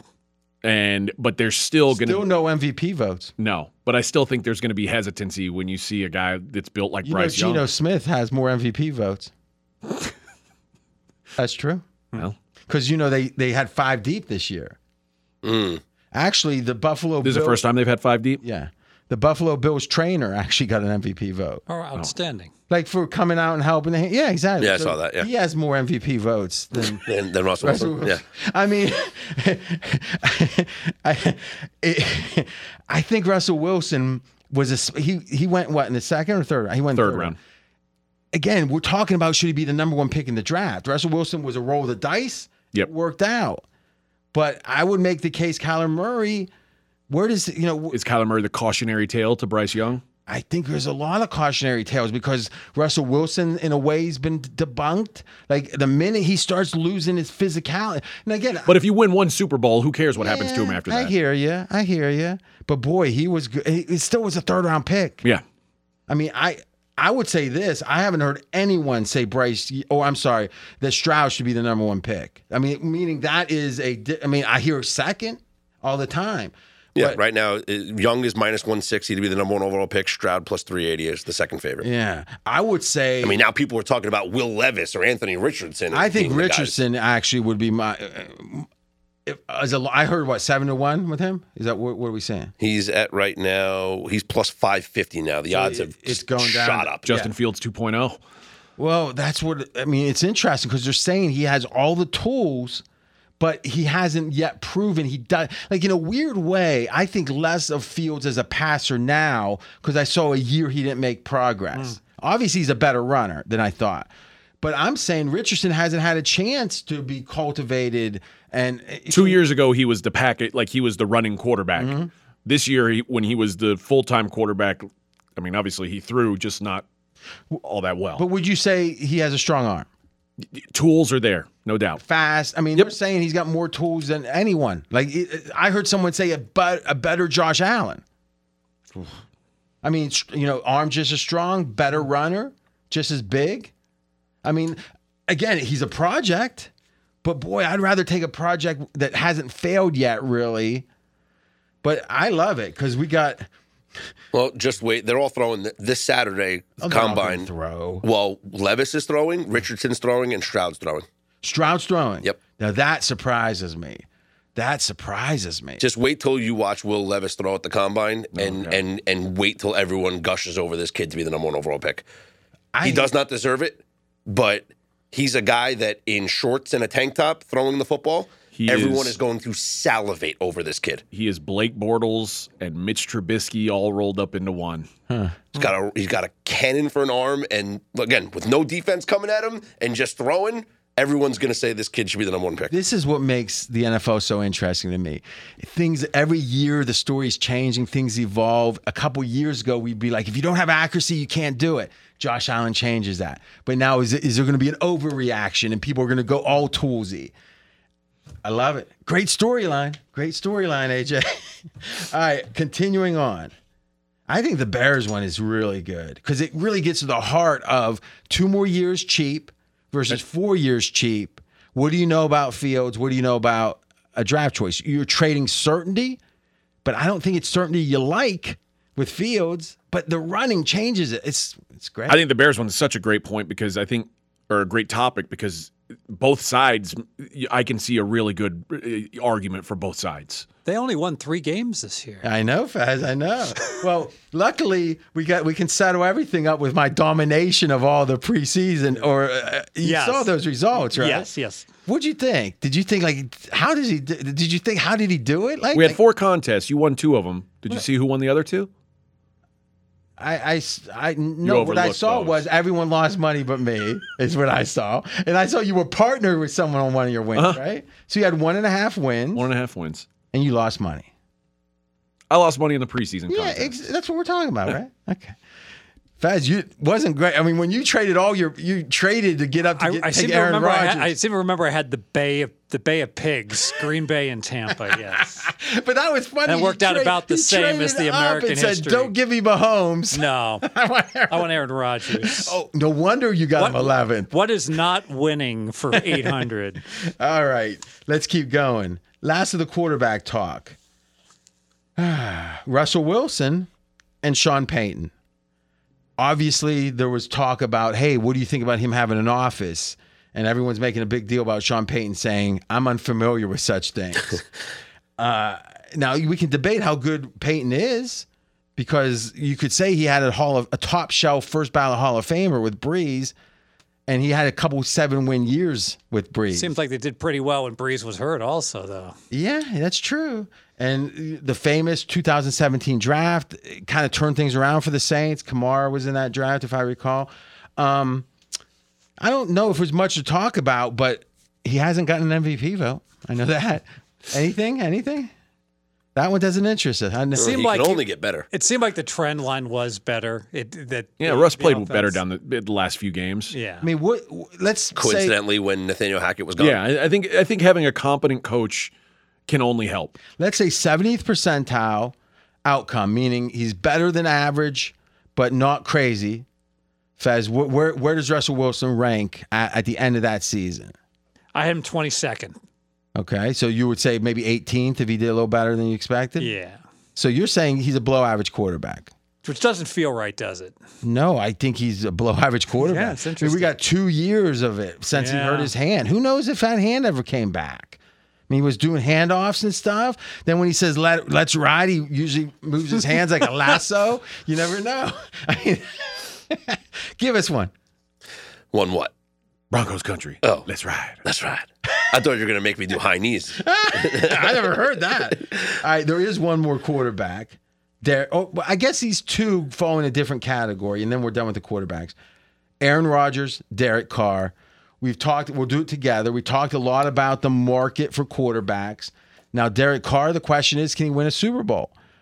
I don't know about first ballot Hall of Famer, the Jets, as they say, but I, you know, Colin also said he was a Hall of Famer potentially, or like like he had it. You know, if he keeps keeps up this He's way. a compiler. That's the thing. He plays for. If he Stats plays, guy? I think they have to go together. If if he wins a, a Super Bowl, his stats are going to be good enough that Yes. people will You think consider if he wins a Super Bowl, Derek Carr makes the Hall of Fame? I think he does. If he plays, until, If he- if, if he- yeah, he's, if if, he- if he's the MVP and he wins the Super Bowl, he makes the Hall of Fame. If he well, he's got to play until his forties. like Matt Yeah. Stafford. Matt Stafford. It's wa- great, great example. no, Matt Stafford was a lot better quarterback than than than, than Carr's been. Well, you got to think about. w- Look at the win loss record of Matt Stafford before he got to the but and that look at Rams. his record against winning teams. Win, you know. Wins and losses are not a quarterback stat. Haven't you heard that? Mm. Uh, I don't know. I don't. I just never. Let me ask you this, Fez. Derek Carr's been in the league what seven, eight years, whatever. He's probably been in your top ten for maybe ten weeks during that time, doing that one run. Yeah, he's always been right in the middle, 17th, and then he had How one. does the seventeenth best quarterback over a career make the Hall of Fame? yeah, that's a good point. I don't see it. I don't. In fact, do we have a do we have a But it- comp of a serviceable guy that basically played year after year that made the Hall of Fame? I, no, Philip Rivers. he hasn't made the Hall of Fame. He Fame. was yet. no, will. Rivers was a I top ten. he Rivers will. was a top ten quarterback. I, uh, I listen.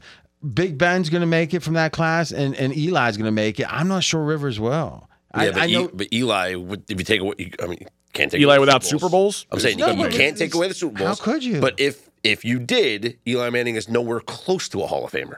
Well, He's th- only a Hall of Famer because of the two Super Bowl runs. But and if Philip Rivers has one Super Bowl, do do you doubt that he would be a Hall Oh, of I Famer? think he's an automatic Hall. well, that's what I'm saying about Derek Carr. Like if, if you once But, you but he's not as good as Philip. Philip Rivers is like the fifth or sixth best quarterback at different points of his career. Wouldn't yeah, you say? yes. Yeah, I don't think Carr. I mean, listen, Carr's not that old. He's like, what is he, 31, 32? As I'm saying, if he plays until He's he's, get- but he's getting jettisoned. What Hall Yeah. of Famer gets jettisoned from his team when he's when he's 31 as a quarterback? He is 31. Yeah, it's weird. It's just and and by all accounts, I mean that he- he- he's not a locker room problem. No, if anything, he was been the mm-hmm. opposite. It's the keeping that- during all this So, disasters. so how could he be a Hall of Famer if they're trying to get rid of? Or if they Well, rid of him? this is, Jo- I think they got rid of him because Josh McDaniel is trying to save his job. But why would getting rid of a, a guy say say I don't get how that would be because now who's the quarterback going to be? This well, year? who do who do we point at for who do we blame this season's failures on? Stidham. very few people get very few people get coaches get fired after one year. There was no chance he was getting fired. Yeah, that's true. Plus, they had he got a big deal, and the, the Raiders don't have a lot of money. If anything, would I understand again, Lombardi, uh, his son is the OC, right? Mike Lombardi's son's the OC with the Raiders, so he he doesn't talk a ton of Raiders, but when he does, you can tell when at least I can when it's coming from knowledge. At least I I think I do. Is they're not going to be anxious to get a, a real good quarterback this year. Meaning, if they, they it's kind of like it looks like they're tank, not tanking, but it looks like they're resetting. And if it's something falls in their lap, but they're not. I mean, in a way, Carr is the second jewel of the crown amongst free agents. If you set him, if you let him go, if it's not Aaron Rodgers, who who can be an upgrade? Yeah. So you got to Maybe draft. Garoppolo for some teams. No, is Garoppolo going to make the Hall of Fame? No, no, no, no. Well, then how? but I just mean like it, Garoppolo's an upgrade for say the Falcons over No, what but they what I'm like. saying, if you're the Raiders, Okay. you let go of Carr, Okay. And and, and Well, you're- remember you're, Garoppolo's worked with Josh McDaniels before and had success. but would that be an upgrade? You're downgrading your quarterback. I th- I agree. You're letting go a guy knowing you've got no chance to upgrade. which means you got it. which means you got to yeah Mick Lombardi's his name. You, means you got to um go in the draft and just roll the Right. dice and hope to get one of the four year you know cheap guys. But that, you know, one thing about the Raiders, I wanted to ask you, it's a guaranteed sellout each and every week Mm-hmm. because people love to come to Vegas. You know, so I mean, financially, as far as an organization, they don't even have to win to make to make the the, the organization, the franchise worth you know just yeah, billions. And I don't know how much of this is anachronistic. I know when they were in Oakland, they were the, the, the least financed franchise in the NFL by all accounts. Now they're in Vegas, but has the money caught up to the debts? I don't know. There still seems to be talk about money. I don't know. I don't really.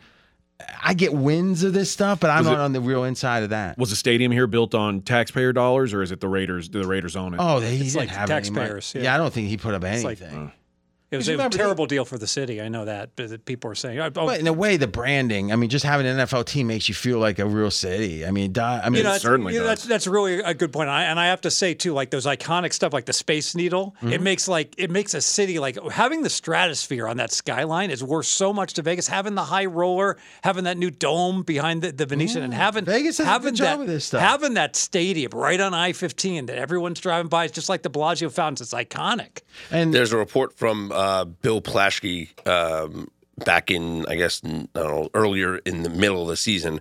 uh, He was basically saying the Raiders are cash poor. Yeah, that's the Yeah. that's the story. Apparently, when they negotiate contracts, remember anything guaranteed has to go to an escrow for all NFL teams, which is why they hated that deal that with Watson. The other owners hated Haslam doing that because now it makes it where Lamar wants that, right? Which is one of the big sticklers. Okay. Um, and by the way, Mackenzie had good info on this. Silently, he tells us the Ravens offered Jackson an extension worth a quarter bill with 133 million or sticks guaranteed at signing. wow. And he said, nah. Not So that's five years. So basically, fifty million a year. yep. He, he- what do you, think the the rub the- is? He wants it all the- It's guaranteed. all the guarantee because Watson got it. He wants that. Yep. Which God, I'm always worried about a he? guy. Maybe, maybe that was an aberration, and maybe he was on the free market, which it's hard to get on the free mm-hmm. market, right? Who's the last elite quarterback on the free market? Brady. Yeah. Right, but what he wasn't even known to be elite because Belichick let him go. Brady wanted to stay with the Patriots. That's what people lost in the shuffle. He he just couldn't get the respect. He wanted a two Right. year deal. That was what it was all about. And he played three good years after that. Again, but Belichick had all of history to say this doesn't happen. If you're, what's the saying is if you're always making exceptions, you're going to have a, a team of exceptions. Well, for Belichick, his whole life, it was like you hit this age, you can't quarterback anymore. Brady's done it. Kudos, but I don't know how you predict that. Fez, you've been saying you said it for eight years. Starting Brady at was- 37. Yeah. Why- He's done. I just think about like the, the snake Stabler. He when he wasn't- was 37, he looked like he was 80. Guess what? Fez is right now. Brady's washed. Can't play in the NFL. I tell you anymore. this, he didn't play that bad this year. Brady, He Brady was all. like the 12th or 13th best quarterback. was. All right. Now we're away from the quarterback. Oh, well, Aaron Rodgers. Nah, Jet, you're are you a Jets fan or Yeah. aren't you? Okay. What do you want them to do with Aaron Rodgers? What I- do you hope for the Jets? I hope that they get a competent starting quarterback, whether it's Jimmy Garoppolo, Derek Carr, or Aaron Rodgers. And you have no you have no real distinction between those. Does Does Aaron Rodgers want to follow Brett Favre again Seems like it.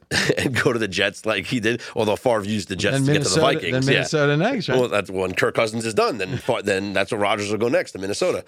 Uh, I think the Jets are a quarterback away from contending, and any one of those guys, especially with the, I mean, obviously Rodgers would be the better of the So three you of them. feel if they sign Jimmy G, you're happy. yeah, because Jimmy G's familiarity with that offense is it's going to be helpful.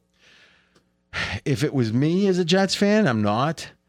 I would say Jimmy G's fine if I get Mike White signed because I, I Sure. I think Yeah, you need a quarter. You need you need another quarterback. I think it's a situation where you should assume, but neither of those guys are going to be able to play 17 game. Or it seems like history says they hmm. both get hurt. Yes, that's Both a good of point. them might both are, work- Both are very capable. They should just be a pair that they go and say, "Give us 60 million, and you know we'll split it up. uh, We'll whack it up in the back." If Aaron Rodgers if Aaron Rodgers comes to the Raiders and reunites with Davante Adams, which is mm-hmm. what people want to see, which is what Adams wants to see, mm-hmm. w- are the Raiders a contending playoff team right away? Well, you got. So this is Scott's storylines. That's a good one. I'd say no. I'd say no. So then the Raiders wouldn't do it then. No, because the Raiders signed Adams thinking they were going to be a contender this Yeah. year. you just said the Raiders are cash poor. How much is Rodgers going to cost us? Yeah, but you know it's funny. That's a trade. In a weird way, Green Bay. Whenever you have these big contracts that after the initial signing bonus and that, it's not that expensive to mm-hmm. continue. I think. I think cash wise, it might be like twenty three million next year. It's not crazy. Well, and here's the question: Is like, is Aaron Rodgers next year a, a surefire upgrade over Derek Carr last year? Hall of Famer Derek Carr.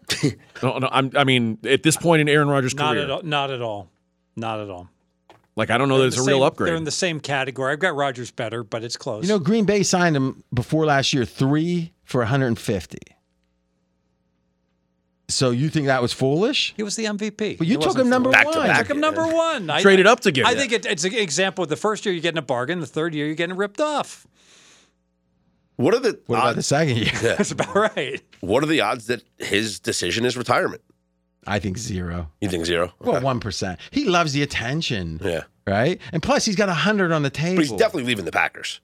I think the odds are very good. Yeah. at that. Yeah. The way, even his comments made it seem like it was Well, that- a goodbye. Yeah, I'm hearing reporting that Packers are sick of it. He's like, Yeah. It, it's like the old saying: you're as long as your talent exceeds your problems. And Aaron Rodgers has had a lot that's of t- problems. That's always been the case in the NFL. That's what I agree. He's had a lot of problems, but he's had a lot of talent. Mm-hmm. And now it's like finally there's it's like w- w- actresses that are troublesome, Winona Ryder, or Sean Young, or at least reputations. Once they hit that age where they're not the young, you know, uh, uh, what's that called, inju or however you say it, is about like a young, sexy girl is they never get another role. It's not like they go down to B movies or it's like no one wants to deal with it. And you know, so I think Aaron Rodgers is like a fading actress. you just have to hope that he's not Robert Downey Jr., where everybody's fed up with his shit, and then one more guy says, "I think we can make this work for him," and then it's the biggest role he's ever had, and That's he makes. a good example. Yeah. He's a guy, That's true. right? Aaron Rodgers is the girl in this case. Okay. Uh-huh. Who's had the resurgence from the female perspective? Exactly. They might do it for one role and make a big deal about it, but rarely. Okay, we're off of quarterbacks. We got Are you not going to bring up Carson Wentz? who? we got four more left. Talking about quarterbacks in the NFL, Scott. We got four more left, and this one's for AJ. Oh boy. And it's not quarterback related. Okay. This is PG 13. Have the Bills shot their wad? I think the Bills had their the best opportunity for the Bills to win a Super Bowl is behind them. Uh huh. Continue. The uh, we talked about what the I mean we've talked about this a lot. Once your quarterback is on the second Everyone contract, doesn't listen to every you're right. Once your quarterback is on the second contract, it becomes a lot more difficult to maintain a roster around him. Josh Allen now is fully a, a very very well paid quarterback. It's only going to get more difficult, and the the talent But this is going to these go downhill. relative answers, like, do you feel old? Older than yesterday? It's like that's not an answer. I mean, the are the Bills a, a top? Are the Bills a Are top they- five team in the league Yeah. next year? I think so. Are they? Uh, should- you thought they were the best team. I thought they were the best team going into the season. They're still being priced like elitist, be right? They're still. in I the think they're overrated. Yeah, I agree. That like like concept. It doesn't feel like Kansas City, and then and even Cincinnati should be in front of them. I agree with. So you're saying who now? Kansas City and Cincinnati. Well, Kansas City's ahead of them now. Right, but I did. I mean, Cincinnati's ten to one, and the Bills are like plus six fifty. And doesn't that seem like, if anything, I agree. I'd put I put Cincinnati to have a slightly better chance. I think I would too. I agree. I think, um, yeah, I think the two teams that are not set up to to to do, like you're gonna at the end of this run up to the play or to the regular season, you're gonna hear a lot of man, they didn't do much, and I think that the Bills are at the top of that list. And I would make the case the Chargers are on that list. They don't have a lot of money, and they might, who knows, they might have to do cuts. And looking through, oh, the Dolphins. So like this would be an interesting game, Fez. Maybe we'll do right after the NCAA tournament. Is we say, okay, there will be no games played between now and September 1st What are the uh, what teams' odds are going to move up or down Super Bowl odds between now and then? Which will be drafting. Which, in theory, if you're a leader, The Ravens. What do you think about the Ravens? Uh, people are going to love their draft no matter what happens. Well, that that's true. Some- this is strong because yeah, bottom line is it's like the draft comes around like and one team has 14 draft picks and it's like oh they had a real they had an A draft and then the team that's got three draft picks they had a D. And plus, there's the in- intrinsic bias, I think, with the draft in Baltimore for some reason. But then also free agency. Also, just like Philly, they did some moves, but it was also sentiment change. I, I think trying to predict that is different than handicapping. Yes. Right off the go, I'm saying Dolphins down arrow, Bills down arrow for sure, and I'd say Chargers down arrow. But Chargers, there might be a sense finally he Herbert broke through a little bit. I don't know. Okay. I think the last thing on the Bills is before the year, you made could have made the case he had the best roster other than Josh Allen. Now you look at the roster, it doesn't seem all that good. No. What happened? I mean, like I'm saying, it shows us our perception seems to be almost like a mob mentality, and you know, where it's like everyone's saying it, so we all agree with it. But Stefon Diggs coming into this season, it felt like if he wasn't the best wide receiver in the league, he was Top one of the two or three. That's not the case anymore. Uh, so you think he showed real drop off? uh, I, I don't think it was massive, but like now, a year ago, I would have said him or Ja'Marr Chase. I don't they know. Re- they just re-signed him, right? Yeah. Yep. And Von Miller was clearly they threw bad money at Von Miller. Disaster. Disaster. And that was a really a good chunk of what the money they had to spend, and they spent it all on one place, and it was a bells and whistles move that isn't working out. we're staying with AJ under scrutiny. The Rams, will there be a renaissance? This is was the Super Bowl champion that had one of the worst years, if not the worst year, following a Super Bowl. And I don't really understand exactly why. I know Stafford got put on the shelf, but even when he was playing, they weren't very good. What happened? Forget the end of the year. I'm talking about up to when they decided to set set everyone. The offensive line wasn't very good, They only um, had one. They, didn't only had a running one game. playmaker in Cooper Kupp. Um, and then he got hurt. you had internal problems. All the running backs seemingly were like like went from like the lead back to like out, out of the organization and then back. It's like Akers and Henderson. It's like how many? What's going on internally that all these guys are like fighting with the coaches? There's questions about the getting benched. coach's motivation as well.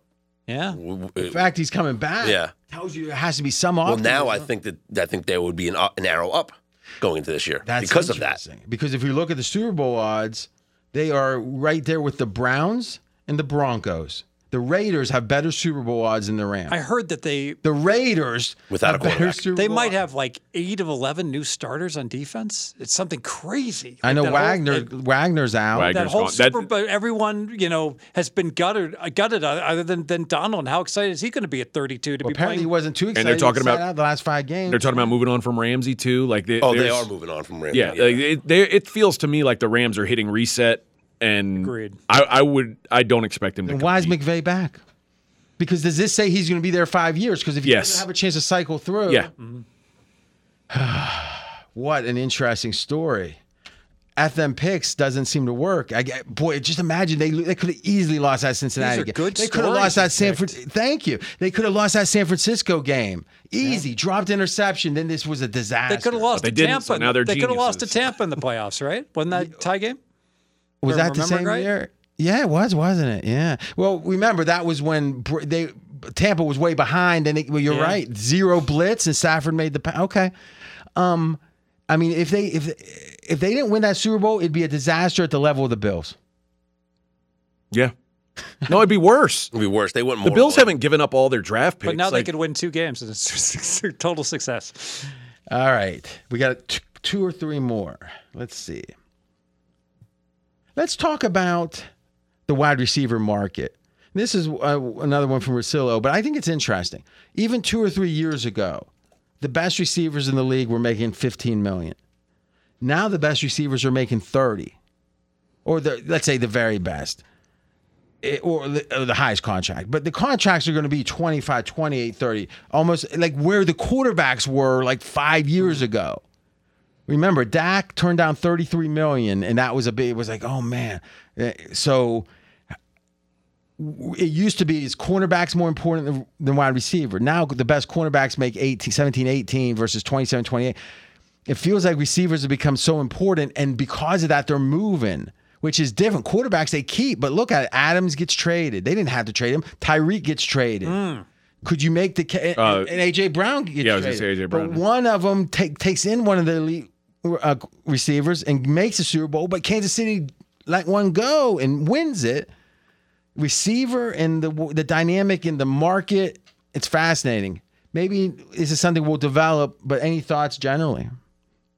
It seems counterintuitive to me in that what the, the NFL defenses have evolved to basically shut down that primo wide receiver, not give up the big play, not let Tyreek beat you over the top. But maybe it's it, it's what what's happening is well that opens up you know stuff Exactly. under the middle. So it's like it's it's not in his stats, but he helps everyone else be better. But remember, Tyreek nine games through the year with two at quarterback, but for multiple games, was kicking ass. Well, no, he was on pace to break the all-time receiving Right. record. Yeah. And I think what Fez says uh, makes a lot of sense. When you, it's built to shut down that number one, unless you've got a number two that's very dangerous too, and that's like Yeah, my you need two or three receivers. yeah. And the more, I mean, the more the ones. merrier. Like yeah, you, so you, you talked about it with Tampa. coming into his own for Miami. You thought about when Tampa won the Super Bowl, like they overwhelmed you with what if Antonio Brown was your third option at wide mm. receiver, I heard someone say that. you're overwhelming, and that, that's that's the way to win.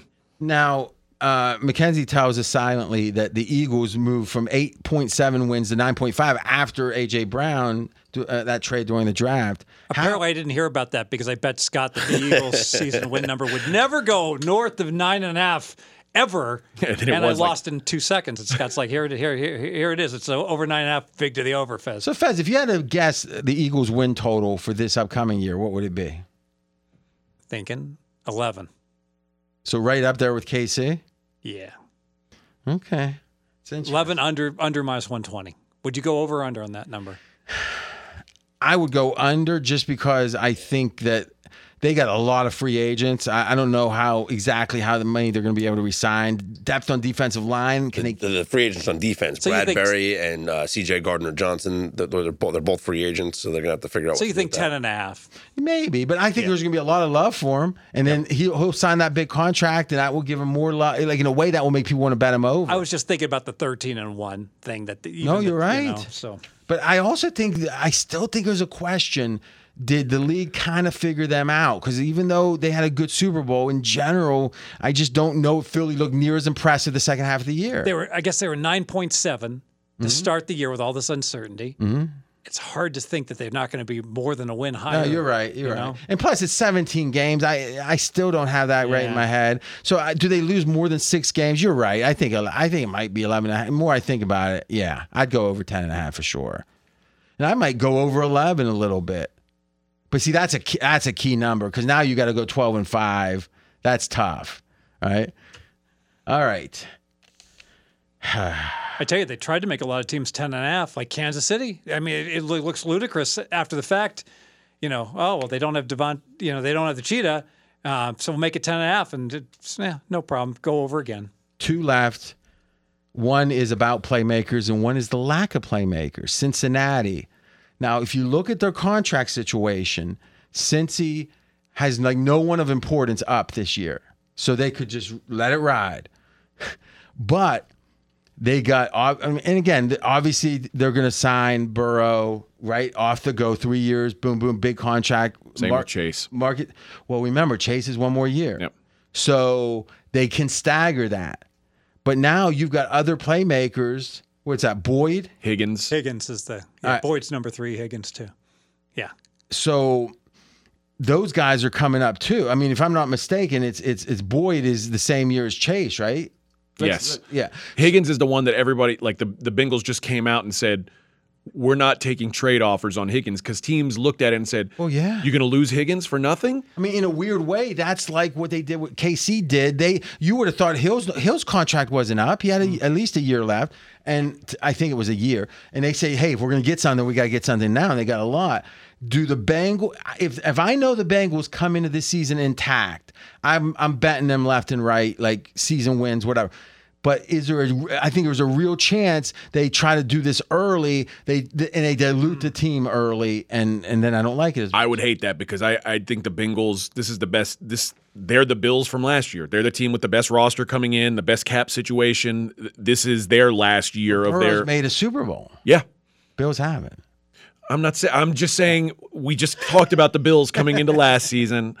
You can I- make the case the Bengals should be back-to-back Super Bowl champs.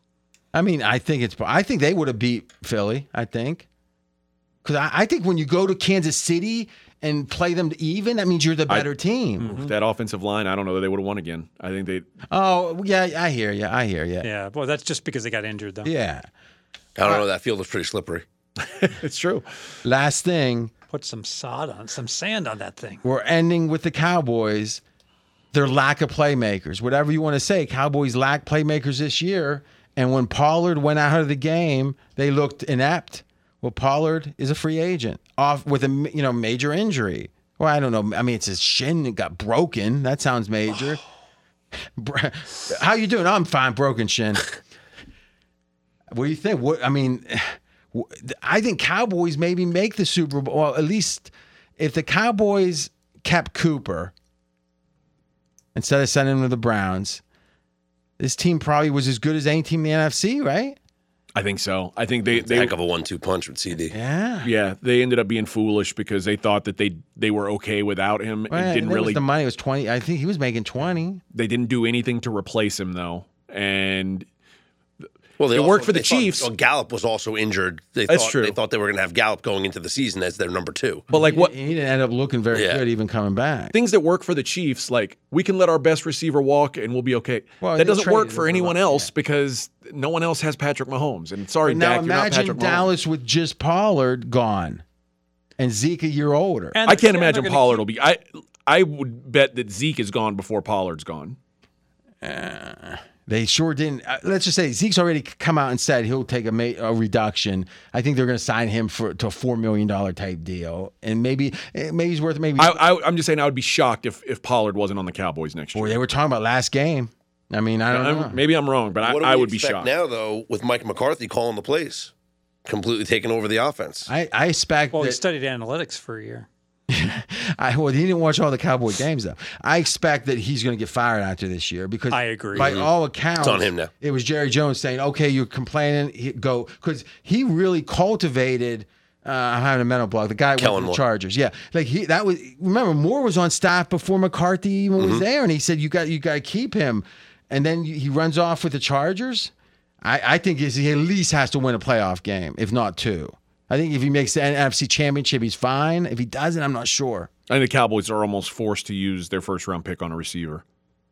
Well, then it's a roll. Anytime you have a need in the draft, it's a roll of the dice. Because you, it's my, I mean, first rounder, you have a better chance. But if you're not a top ten, I tell you this: a lot of good topics for this offseason. What do you Came think? up with these topics. what do you think, Scott? Good Excellent topics. Excellent. I think if there was a uh, a graphic next to you with a rundown of the list, everyone would enjoy it. All right. Well, I appreciate that. For a continuation of this conversation, check out SOVAM. And, you know, we'll sprinkle in a little, like five, 10 minutes of NFL as we do our various, uh, you know, college basketball, Sure. you know, the next couple weeks. So next week's the. Uh, let's think about this. Next week is the major conference tournament, Yep. right? Yep. All right. So here's what I'm going to do. I'm going to take a little powder. These guys are going to talk some college basketball, but what you're going to see is I couldn't stay away. So it is that time of the year where the bubble matters. And there's a handful of spots remaining for more than a handful of teams. The musical chairs, the music is about to stop. And there's only a couple games left for these teams to claim their seats. So I wanted to go through some of these teams and and kind of discuss where they are. And Fez, obviously you're you're following this too. I'd love to get your thoughts on these teams and, and what you think they need to do. But we'll start with North Carolina, since they're probably the highest profile bubble team. Uh, feels like Duke and Kentucky are now pretty comfortably in. So North Carolina is 47th in net. They've got one game left. It's a home game against Duke. It is a Q1 game, and North Carolina just got their first quad one win by beating Virginia at home. That's the good news. The bad news is, are you cracking a beer, Fe- Fez? Thank you. Yep. The bad news is Virginia is now 29th in net because Virginia is basically in free fall. They stink. After you get outside the top 30, they would no longer be a quad one win. I wouldn't even give them a bid. So, well, they're going to get a bid. They, I, I know they, they, sh- they're going to get a seed. They should have lost that, that game to Duke, and imagine how different yeah, the it'd be a lot different. Yep. No, you're right. Uh, one of their Q1 losses just turned into a Q2 loss because Miami has also been kind of in free fall. So North Carolina's resume is not getting stronger. Beating Duke would give them some hope.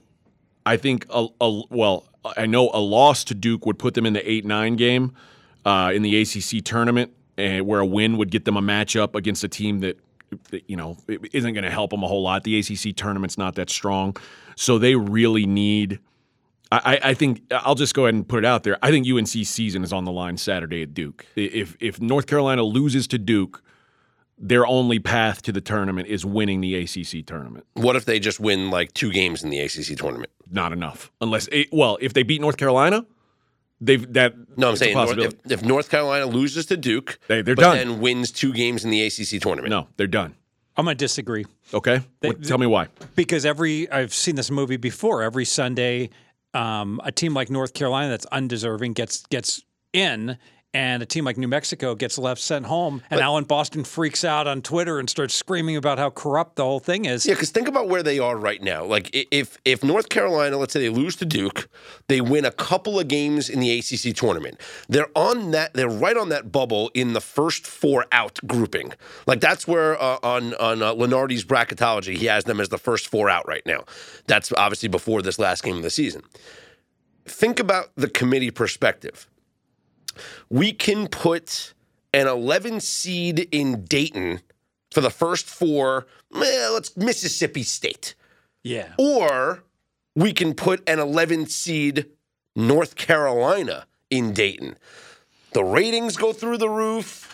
It's more it's a more attractive matchup. Don't need to see no Oklahoma State. They're gonna in the first four. I, just do think we? a team like North Carolina gets a little bit of leeway, especially if we're talking about whether or not they're going to be in the tournament as an 11 seed playing in Dayton or not be in the tournament at all. We'd be talking about a team that would be one and nine in quad one. Yeah, No, but, see, you're- you the, see, but, you're- but the, you're- the, the average fan doesn't know You're that. going they don't on. care. You're going on merit. I'm going on eye test and and and currency and and valuations and that's we all know that's where I mean all these teams stink. You know, none of them deserve bids, so it's fine to just stiff the, the teams that belong in the in the top 68 because you know what? It's not like they're a top 10 team. It's fine. Send them to the NIT. They'll have more fun. If they're in the NIT, they're going to win it. You know that, right? Like they- they'll, they'll win the NIT. No, they won't win the NIT. Teams like that don't care enough. Like Yeah. when they are in the NITs, their level of interest goes way down. Like it, the teams that win the NIT are teams that are excited to be playing in the NIT. It, that I don't think I don't think North Carolina would fall into that. Either way, North Carolina will probably be a two point favorite uh, hosting Duke. Uh, I'll, I'll stand by if they lose to Duke, they're they're done for. So What Duke win the first matchup by? uh, Duke won the first game It's not a close game. by got- six. but it was closer than that. Yeah, So it's a good spot. And it was for at Carolina. Cameron where Duke is undefeated this year. Yeah. So we'll see. Uh, but it, it is an, an opportunity to have a firm quad one win for North Carolina, which I think they they desperately need. Uh, I'll, I'll talk about a team that I didn't expect to be talking about today because I thought we'd finally gotten to the point where Pittsburgh was safely in the field, but then today they went and lost to Notre Dame.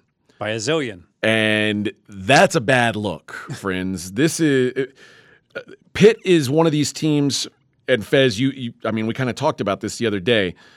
A team that has a lot of wins, but the analytics hate them, and they're going to hate them even more now because this is uh there's there's no way to shine up a loss to Notre Dame. This is almost. I, it might be enough to keep them out. I, What a missed opportunity. Mike Brey's final game at home. I mean, if if Pitt wins this game, I think they could have lost to Miami and still been good.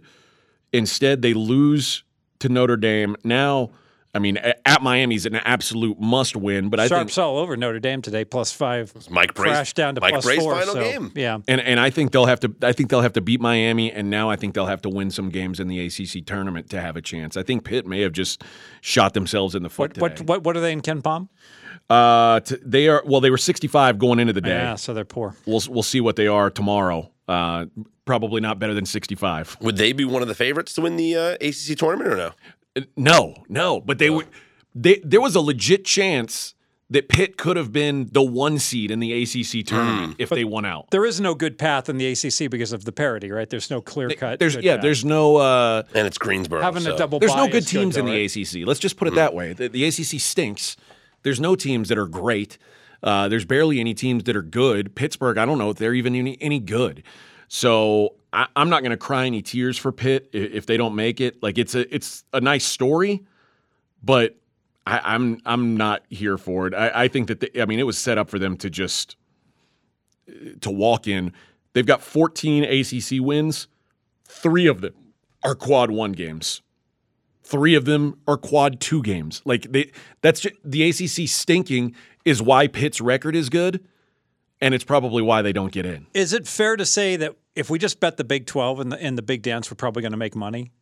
I think yeah, I think that's safe. because everyone's so battle tested and, Yeah. and these other conferences the the eye test certainly says that they're just not at the same level and yet this, they can't just seed all the Big 12 teams you know in the top 6 right so Well, let's talk about the one Big 12 team that I think is still on the bubble. Uh, Texas Tech had a chance yesterday. If they would have beat Kansas at Phog, we could be talking about Texas Tech maybe having a chance. They end up coming up just short there. So I'm going to go ahead and say they're firmly out. Oklahoma State, I'm going to say the last bubble team for the Big 12. they stink I agree that they stink. And a, a couple weeks ago, they were a lock to make the field. Um, at this point, though, I lean way more out than in. They've lost five straight games now. They're in desperation mode. They need to win at Texas Tech to close the season. Uh, that's on Saturday. Uh, there'll probably be a two point dog at Tech, and even if they do, I think they're going to have to beat Kansas or Texas in the in the Big 12 quarterfinals to feel safe at all. They lost their point guard Avery Anderson uh, a couple weeks ago to wrist surgery, the start of February. They've just been dead without him. Without him, they're not a tournament caliber team. So even though th- their seventh strength of schedule, which is strong, I, I just can't get there given their current form. And I think the committee will look at that too and say, listen, they, they're without the the guy that made them a a viable team. I think I think this is a strong point. What does the committee look at, and what don't they? Like we talked about analytics. I don't think it, analytics matter. I think wins and losses, bottom line, matter, and and recent play, trend line, and injuries matter. I think that how you've done your last ten games is more important, obviously, and what your potential is. If you've got a you know if you've got a situation like New Mexico and House is back and the team's better, that you're going to get favorable rounding. I would think, right? I think so. Yeah, I think so. I think when when you've got your full deck of cards, the committee's more likely to look at you and go, "Yeah, this makes it." If you're a bubble team and you're missing a key guy, the committee should look at that and go, well, I mean, are we going to put them in over this other team that's whole, that's got an equal resume? It doesn't make sense to do that. All right, let's look at the Big Ten, where Fez, you'll be glad to know Northwestern no longer a bubble team. Northwestern firmly in the tournament. What's what's the seed going to be? uh, probably an 11. So How's an eleven firmly in? They're firmly in. Even Uh, if even if we even if we like lose I, I think- every game? I don't think it matters. I think they're in. I think Northwestern's done enough. Because we could lose every game. Could. It's, it's, it's, it's certainly, I mean, I know we're favored Right now- against Penn State, but The latest bracketology from Lunardi, which came out, it was, I guess, oof, yeah. So yesterday morning. So there's there's been games played. He has Northwestern as the sixth seed in the Midwest. That's crazy. That's a lot higher than I would have thought. So Six maybe maybe my Midwest. seed lines maybe I'm my my seeding is off in my brain. you know, they're talk, they talk they about, did- when was the loss to Maryland? Was that that was the last game. yeah? But that wasn't after. Bracket Matrix has Yeah. them as a seven. Yeah, that- Hey, maybe I'm I, Yeah. I am underseed them. So mm-hmm. if they're a seven, they're firmly in. You know, it's interesting. You always hear about the team no one wants to play. Everybody wants to play. Everyone is lining up to pound my Wildcats. You know that you want you want your your your ten upset against a seven. There That's it funny. is. That's funny. All right, let's talk about the two teams in the Big Ten I do consider bubble teams. One of them is Wisconsin. Uh, they are 72nd in net, which isn't good. They've got two games left a home game against Purdue, that's a quad one game, and a road game against Minnesota, which is just a quad three game, which is kind of a free square. Uh, Free square against the one and sixteen Gophers. Yeah. Uh, Wisconsin has not won back to back games since January 3rd, which is kind of crazy. They're, on, they're only in the conversation here, like as a team that can make the tournament, because they've got six quad one wins, which is pretty remarkable considering they're, like I said, they're 72nd in net. 10 teams have more quad one wins than Wisconsin. The the lowest ranked one before you get to Wisconsin at 74 or 72 is Northwestern at 41. So like all they've done is is win a good amount of quad one games. The rest of their resume is absolutely terrible. The problem is they've been poor in quad two games. They're four and five. They lost a quad three game. Had they beat Michigan and Hunter Dickinson puts in the uh, the little floater at the buzzer to send it to overtime, and then they dominate overtime, Wisconsin's probably off the bubble and safely in now. They don't. Now I think I, I think they might have to they might have to beat Purdue at home to uh, to get in this tournament. Doesn't so, everybody beat Purdue at home though? Should be okay. generally, yeah. I, I mean, it, it it should be okay, but I know that no, they're going to be a four point dog, right? yeah. eh, So I, I think if if they get these two wins, they. it- I would say if they get these wins, they probably at least need to win one game in the Big Big Ten tournament to to make it. I Gosh, I tell you what, if they if they get them, I think they're in. you think they win at home against Purdue? They're automatically in. Yeah, I think so. Yeah, well, they'd have to beat Minnesota too. I, there's no, you can't afford that. What loss. was Minnesota's win? Did they beat Ohio State? Who I think they, so. Yeah, yeah but- Everybody beats Ohio State now. Ohio State's like Minnesota South lately. Oh, didn't Ohio State play well tonight? Yeah, they, Two- they beat Maryland. oh. Yeah. two and zero run. Beat Maryland. Yeah. Uh, the other the other bubble team in the Big Ten, I think, is Michigan. Um, they have kind of they're the opposite. They've worked their way into this. They started the season eleven and ten, and I would have said a couple weeks ago they got zero shot to be on the bubble. But here we are. They've won six of eight. They won two on the road uh, against Northwestern and Rutgers. You, you get you get road wins in the Big Ten. That's a big deal. They beat Michigan State at home. Suddenly they've got some life to them. They're only three and ten in quad one games, but they're six and one in quad two, and they've got two more chances to add quad one wins Was the was the Northwestern game in, in Northwestern? at Northwestern. Oh, yeah. okay. I've, I, I'm, I'm like all the games are jumbling together. Yeah, so that's a big win Yeah. for Michigan. Their last two games are both quad one opportunities, both on the road at Illinois, at Indiana. Can we bet on this? Or will the teams make the tournament? Anyone got There- these I- I lines don't know. I- Not, not, I, I know we can after. I, I guess after the season ends and before selection. Yeah, Sunday. yeah. And that's always fun. Mm-hmm. You know, to, to to in terms of I I got to be honest. I always look towards betting the no on the mid majors and the yes on the big big big Yeah, boys because it just happens year after year after year that the the the, the twenty two it goes all the way back. There was a year that Loyola was like 22 and 6 without Alfredrick Hughes, this great team. And um, and they not only did they not get this is in the 80s, they didn't get to the NCAA tournament. There's only 32 or 48 teams then. They didn't even get invited to the NIT. You know, Oh. it's just like they got like the, the greatest team snubbed by the NIT ever. I think if if Michigan wins one of these games at Illinois or at Indiana, they there's a legitimate path. I, I, I if they win both, I think they're in. They're four point dogs in both these games, though, so uh, you got to take that into account. But if they add two more quad one wins, given how they're playing right now, I think Michigan would have to. That'd be a hard team to deny, right? Unless they lose the first game of the Big Ten tournament. I think it'd be irrelevant. They win both. They're, I mean, come on. The committee likes what what have you done for me lately? So if they win these, yeah. if they win these two games, though, yeah. They're 11 and 7. They'd be 13 and 7. It would take an act of God to take a 13 and 7 Big 10 team and not put them in the tournament. if. Purdue falters down the stretch, there's still a path for Michigan to be the one seed in the Big Ten Yeah. tournament. well, that's So- incredible. yeah, I mean, if they if they lose- win out, they'll be the second or third seed. I refuse probably. to believe a 12 and 8 Big 10 team isn't going to make it. I, I tend to agree with you. So even after the bad start, I think what they've done in conference it would probably be enough for them. So uh, let's look at the Pac-12. I've got two teams here as well. Let's start with Arizona State, who feels like they're more on the safe side than not safe side Yeah, right now. After Arizona left their guard wide open. what a crazy the, finish! the game-winning shot. So So Arizona- 80 feet. Yeah, so- Arizona State's got they- they were lucky because they were they were clearly out, but they had three games left that were the three best possible data points you could have as a Pac-12 team. At Arizona, mm-hmm. at USC, at UCLA. So they had these great wins available to them. They've gotten one of them. I think they get one more. It's it's for sure. Yeah, but Th- if now they- they're if they go- 13 point dogs tomorrow uh, at UCLA. But they're going to lose both of those. And when they do, Then it's a conversation. yes, absolutely. Yeah, so I think winning one of those three was huge. Winning another surely gets them in. Although they do have a quad four loss to Texas Southern on their uh, resume, which doesn't look good. Who? Texas Southern.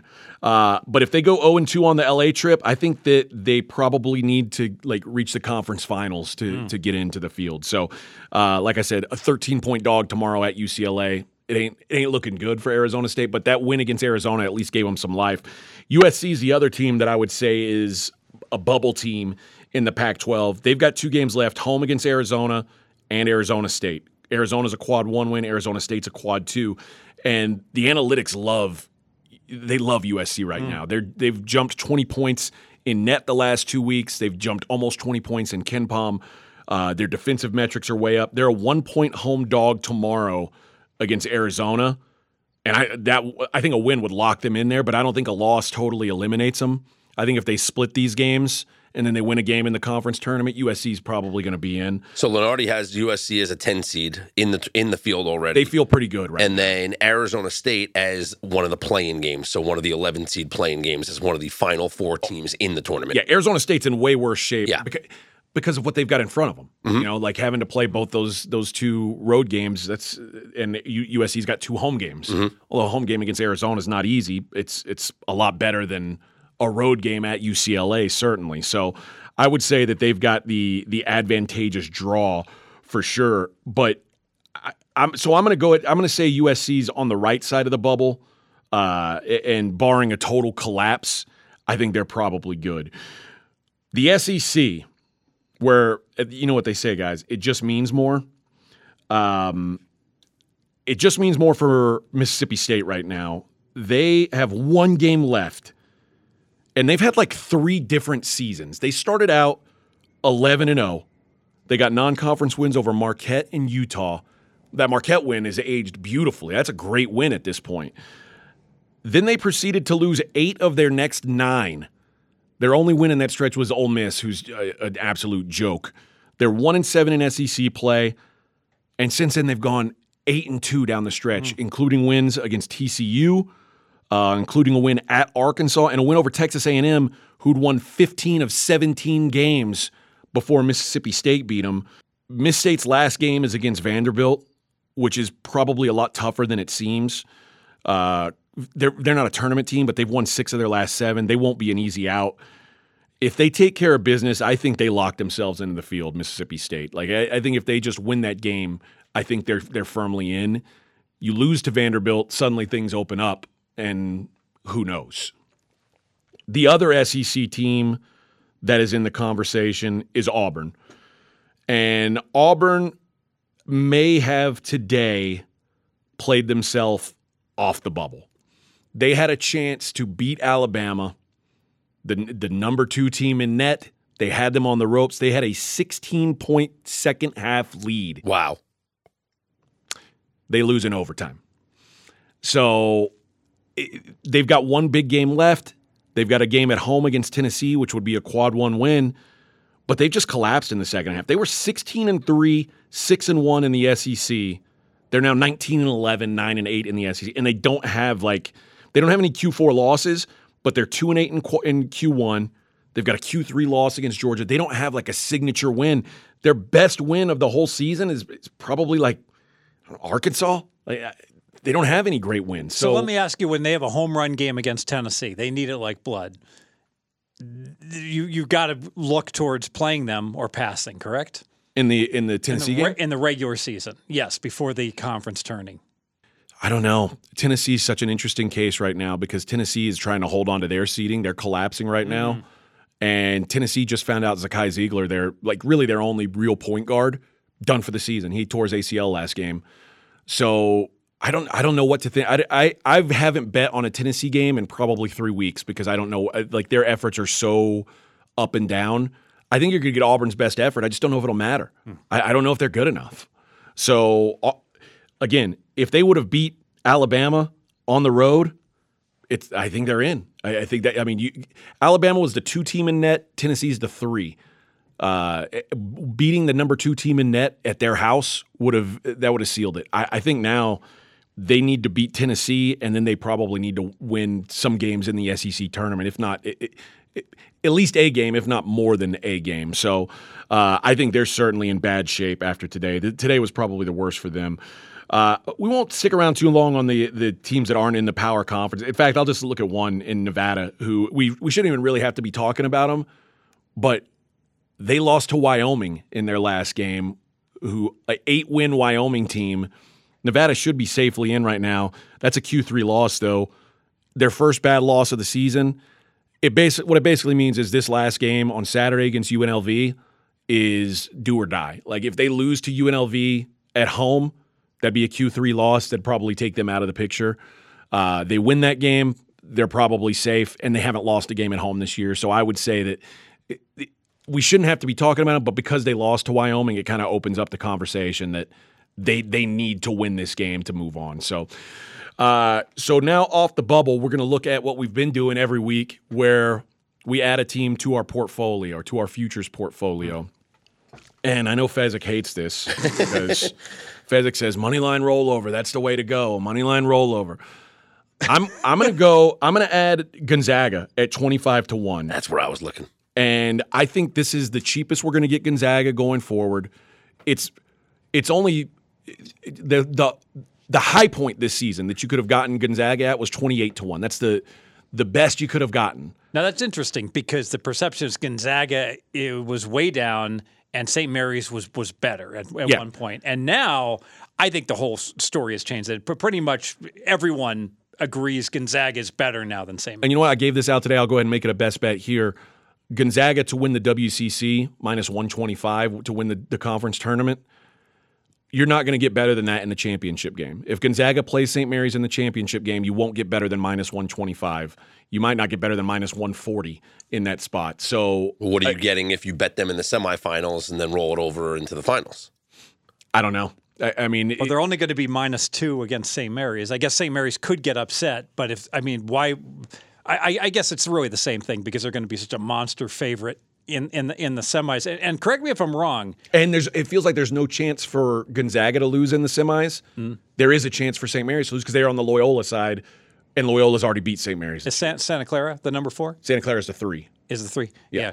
The um, you know, it's, correct me if I'm wrong. I've never seen a bracket like this. Like the nine plays the eight. They make the it winners- impossible. They- they- like if you're they- not a top seed, They you're reward- screwed. So they reward the regular season. If you first or second, you're automatically in the semifinals. So it's it's really they put the onus on the regular season, which I actually like. Like I- it's you like know the what? nine plays the eight, and then if you win, you play the seven. And then if Yeah. you win, you play the That's six. know what? It's You- like the, the one and two seeds are automatically in the semifinals. The three and four are automatically in the quarterfinals. I like that for a conference like the Big West.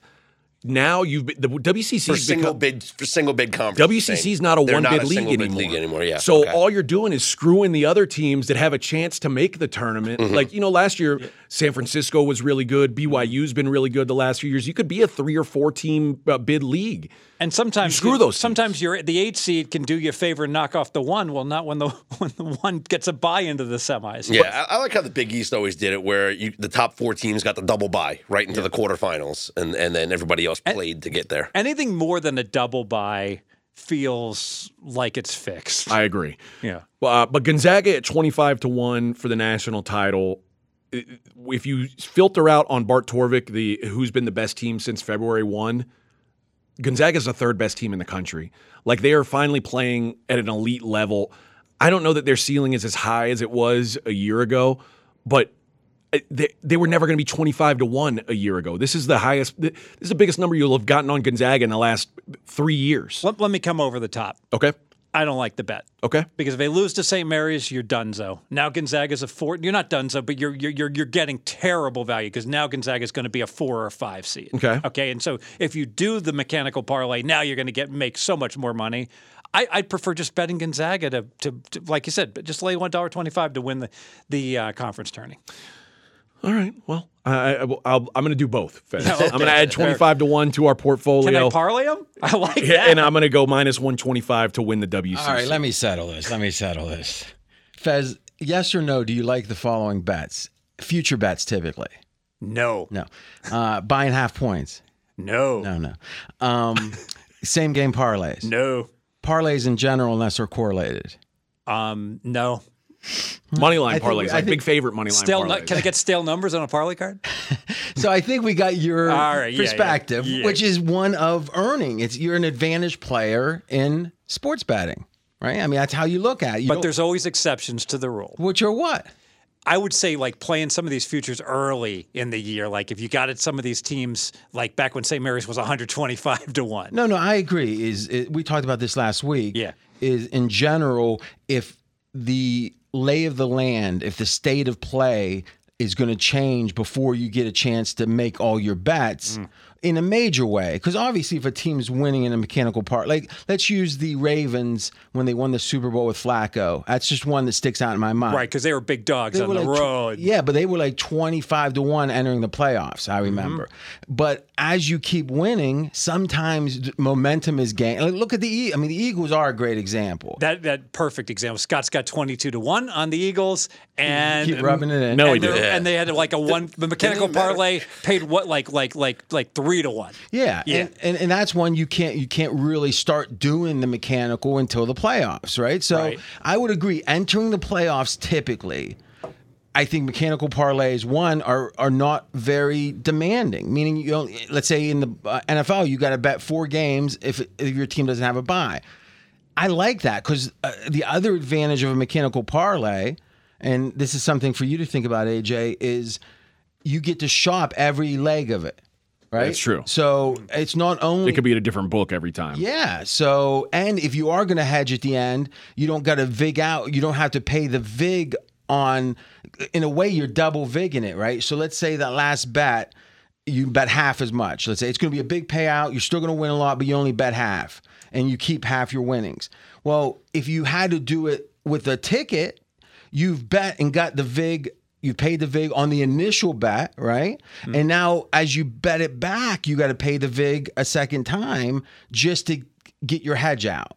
So there's uh, fact, a lot of what you say is making sense but the question is with the casual list the casual bettor can we make it where they do more good things but don't act like they're like a uh, what's that a monk you know, like a monk is is mm-hmm. sitting there drinking water and meditating all day. I mean, there's a little, you know, Let them have some fun. yeah, we want And- someone that works out on the weekend. And, and you know? And when I'm, frankly, like when I'm like walking past Celine Dion, like I don't, I don't run up to everyone's like, how you, you, you guys are spending six hundred dollars? You know what minus EV that is? You just wait to tw- you tweet it out You're spending a thousand bucks on Adele. What are you What are you doing? I mean, so the bottom line is the entertainment aspect of having a ticket with your team on it as you're watching March Madness. It's real. I mean, that's fun. I, I think my last point on it would be I think it's analogous to working out, right? So or health, general health interest is the first thing you got to ask someone if they're trying to get really healthy is how much commitment are you willing to make? How healthy do you want to be?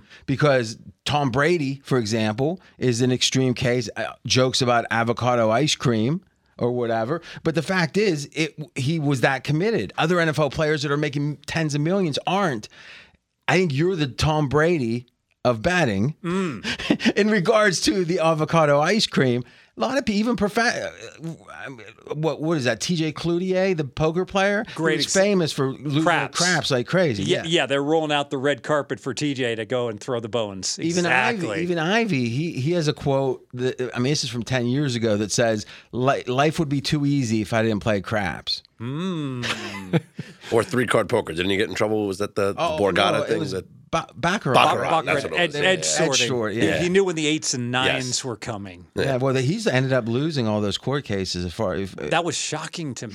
I, I couldn't understand it, uh, other than someone being, you know, biased in the in the legal system against the player and towards the house. So let's talk for a minute about I was you know in, in between leaving and listening is and then I AJ's voice brought draw drew me in. I'm like, what's he saying that I can correct? And I kept listening and there was nothing. And it was and then it was like dang. and then Faz said, I don't like that. And I thought, all right. Thank you. but let me ask you.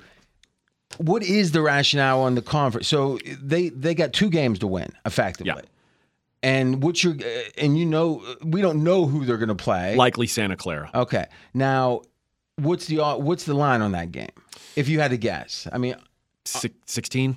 okay, so we're looking at ninety plus percent winning, and you think the line Fez on the St. Mary's uh, if they meet in the finals would be Two Zags minus two. and that sounds right to you? No, I think I think it'll be longer than that.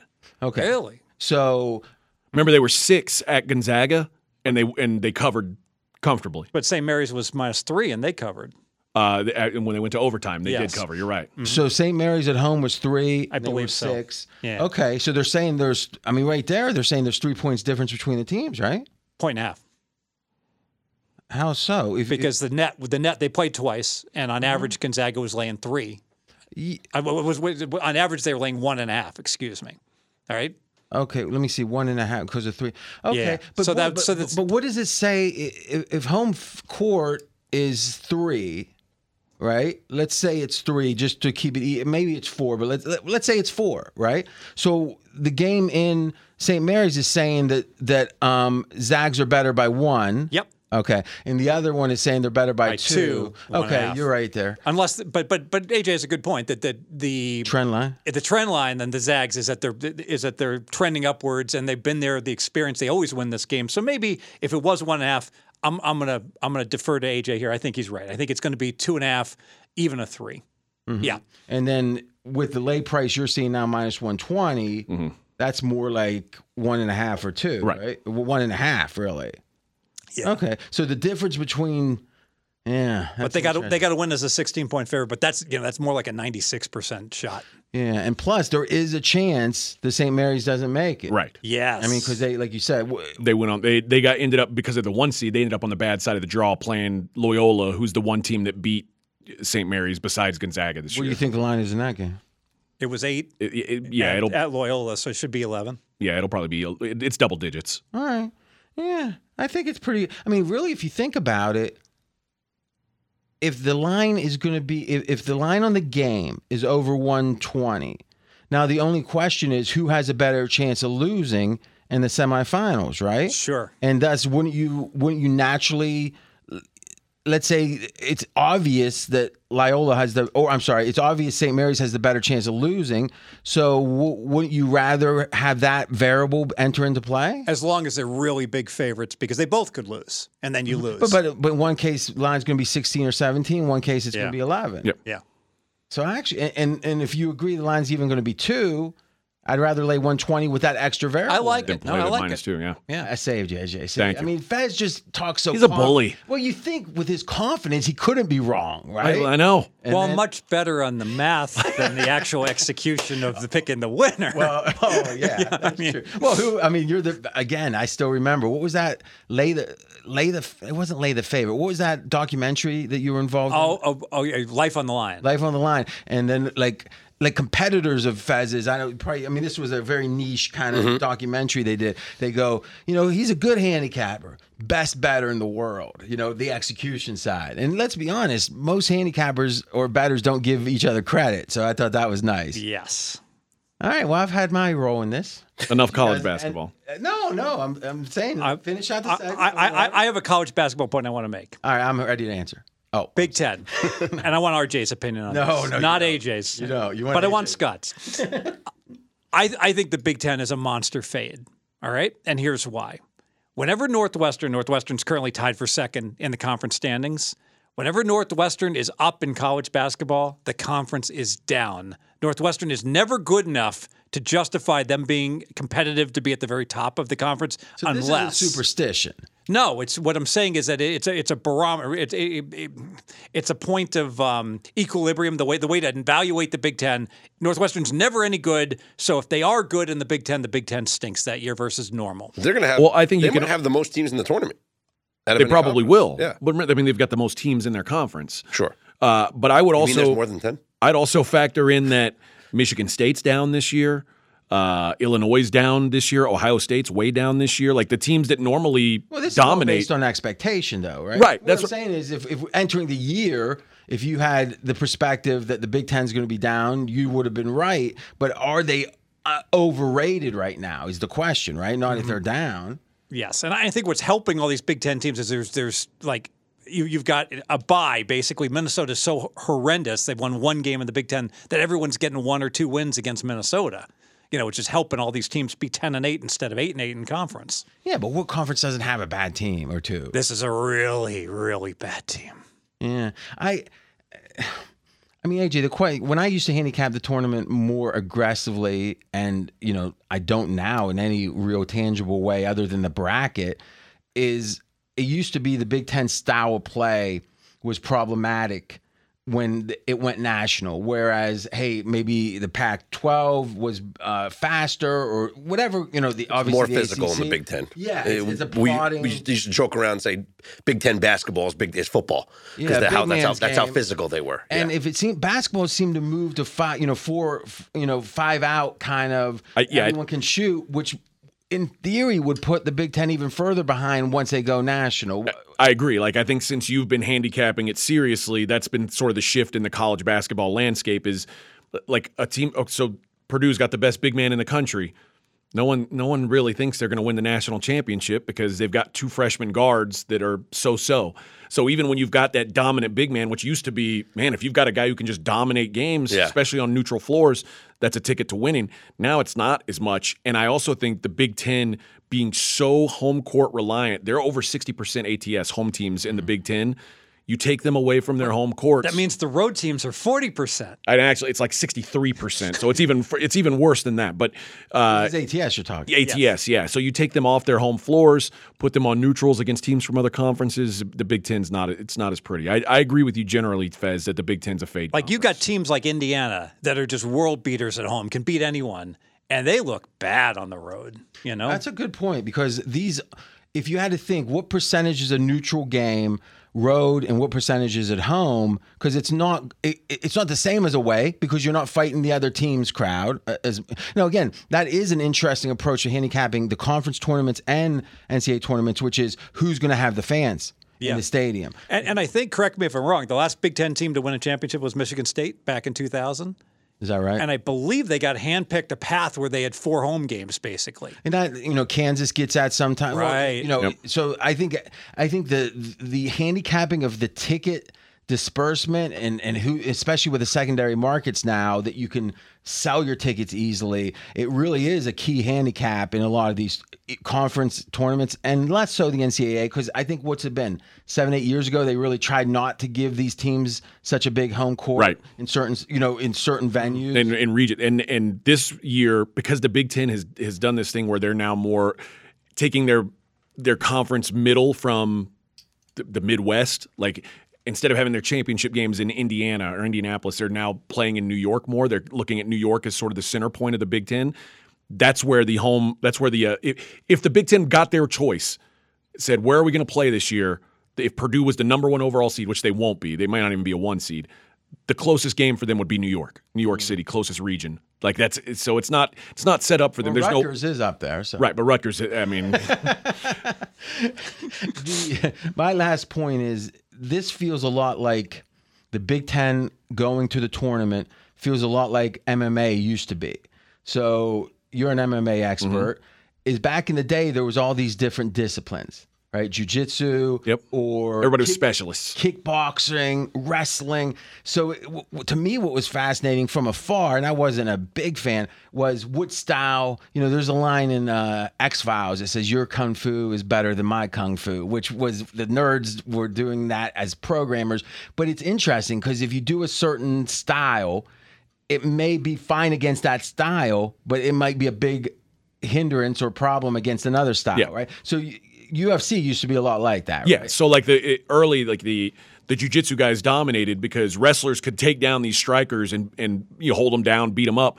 But when they were taking down these jujitsu guys, they were in a world that they didn't understand, where the guys were finish, finishing them, submitting them when they were what they in what they thought was a dominant position, and that's why jujitsu became like. uh, Initially, in the early days of the UFC, jiu-jitsu was the dominant form because res- Gra- wrestlers couldn't over. Yeah, jiu-jitsu. It- and so the analogy to me is you got the Big Ten, they're fine against each other because their flaws aren't being Exposed, exploited yeah. or exposed. It seems like that you add in the home court bias, it does feel like Big Ten's a fade, e- even if the power ratings don't say Yep. so. I have another theory. This is one of these crazy Fezzik theories that you shake your head on and you say, maybe we should, if we edited it, we might edit this out. But my theory is that, so they have March Madness during March. So, so, yeah. so oh, every year. having been a guy that lived in Ohio, Illinois, Southern California, and Nevada, I can tell you that I personally was always out of shape come February versus As opposed to the tip top shape in July. Yeah, well, no,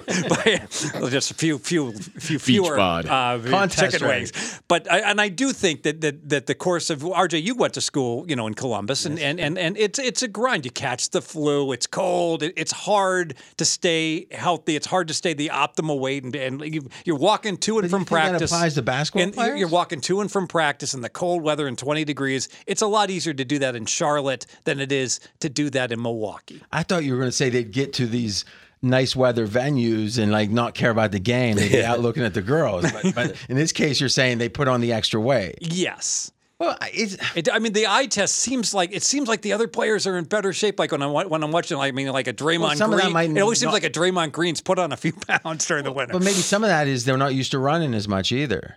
You know, yeah, which is again what I think the the the rest- physical half court game. so yeah. combination across the board. Yes. That's all I got. That's it for college basketball. All right, well, this is your segment. I was just guesting. Well, th- thank you. I'm, you came in and saved me. Actually, I'll take it. Should we should we talk real quick about conference tournaments? Little basic strategy, perhaps. No, I agree. That's a good idea. I mean, obviously next week. I mean, there's some conference tournament games this week. Yeah, the Atlantic Sun. You're paying attention, right? Mm, vaguely. The Northeast, From the. NEC. You're all over it. I have it in the background. He cares about the OVC. Come on, you know that already. The I Ohio Valley. Ohio, exactly. Ugh. Is that OU? No, No, that's It- like, it's uh, like Eastern Kentucky. It's a bad, bad conference. Why now. is most of the Ohio Valley Conference like not in Ohio? Because it's, a the good question. Ohio Valley. Yeah. So it's below. Ohio. There's a lot of Kentucky and Tennessee in there. Yeah. All right. So these there's six big conferences. Is that fair to say? With think the that's Big fair. East being the six. Yeah, the American. You could. I mean, they're Who's in the American? like Houston is is an American okay. conference team. Okay. And how do you handicap differently the big six versus the others? Because some of the others are real small ones this week, but there's a lot, you know, a lot of them that aren't big six next week. A lot of people talk about the conference tournaments are what real fans like the best. That's when you go to Vegas. You're square if you go during the NCAA. Well, I don't know about that, but I do know there's opportunities. What do you think are the biggest differences between the big six and the others, handicapping wise? Uh, that in the in the other ones in the you know the low major or mid major conferences there's usually only one or two teams who have a real chance of winning you know three or four games and those those tournaments Or are often games. those tournaments are often set up to really favor the teams that did well in the regular season which makes sense if you're a bad What conference uh, favor other than the buys? that no that well a lot of these like the NEC plays they play games on their home courts higher seed home court uh, which doesn't happen in the For Big how many Ten or the Big all the way through Oh, really? yeah But I get A lot of them though play like the first round. Uh, yeah, some And of them play they- only the first round, yeah. and they go like, or the first two rounds, and then they'll go to Indianapolis or something like that. But if it was an upset or something, then the game's the next day and they got to travel. No, they've day? done it now where they've staggered days for Okay, that. Because okay. and that's the beauty of them starting their conference tournaments now. Oh. Is the ACC has it lined up where they finish on Selection Sunday. Mm-hmm. The Big Ten finishes on Selection Sunday. So the these schools have plenty of time, so they've got they can have some staggered Almost like days. Wimbledon. It's like a fortnight of Right. games. now let me You've ask. never said Fortnite. I well, I've heard it before. I think I got that right. now let me. I I used to be a big Agassi fan and Sampras, which is kind of weird, but I didn't like Ivan Lendl though. I just his attitude. What about Stefan Edberg? Oh, I, he wasn't even a factor. Oh, I liked him. Did you really? Yeah, yeah. All right. So here's my question. In the regular season, teams play twice a week at most. Yep. Right. Now there's occasional holiday tournaments, but otherwise, there's times that you might play what four straight days. Sure.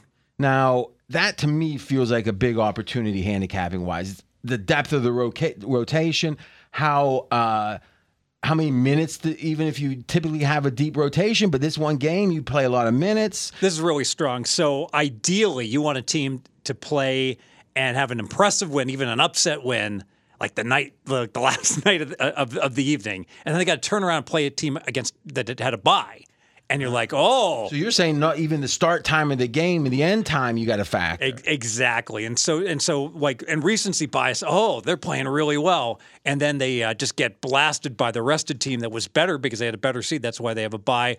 Uh, don't be afraid to lay points in these conference tournaments. For the most part, these teams and, and just like this well, is ooh, finish your point, but I want to question that. Lay the point. so, so all things being equal, if- you told me I can, do I want to play a two seed that's off of a bye against whoever they're playing in the first in the first round? The two seed plays. If I had to force bet, if I had to play it, I would I would lay it with the one or two seed every time. Here's why I disagree with that. Maybe we can do a little hundred dollars a crack, just blind.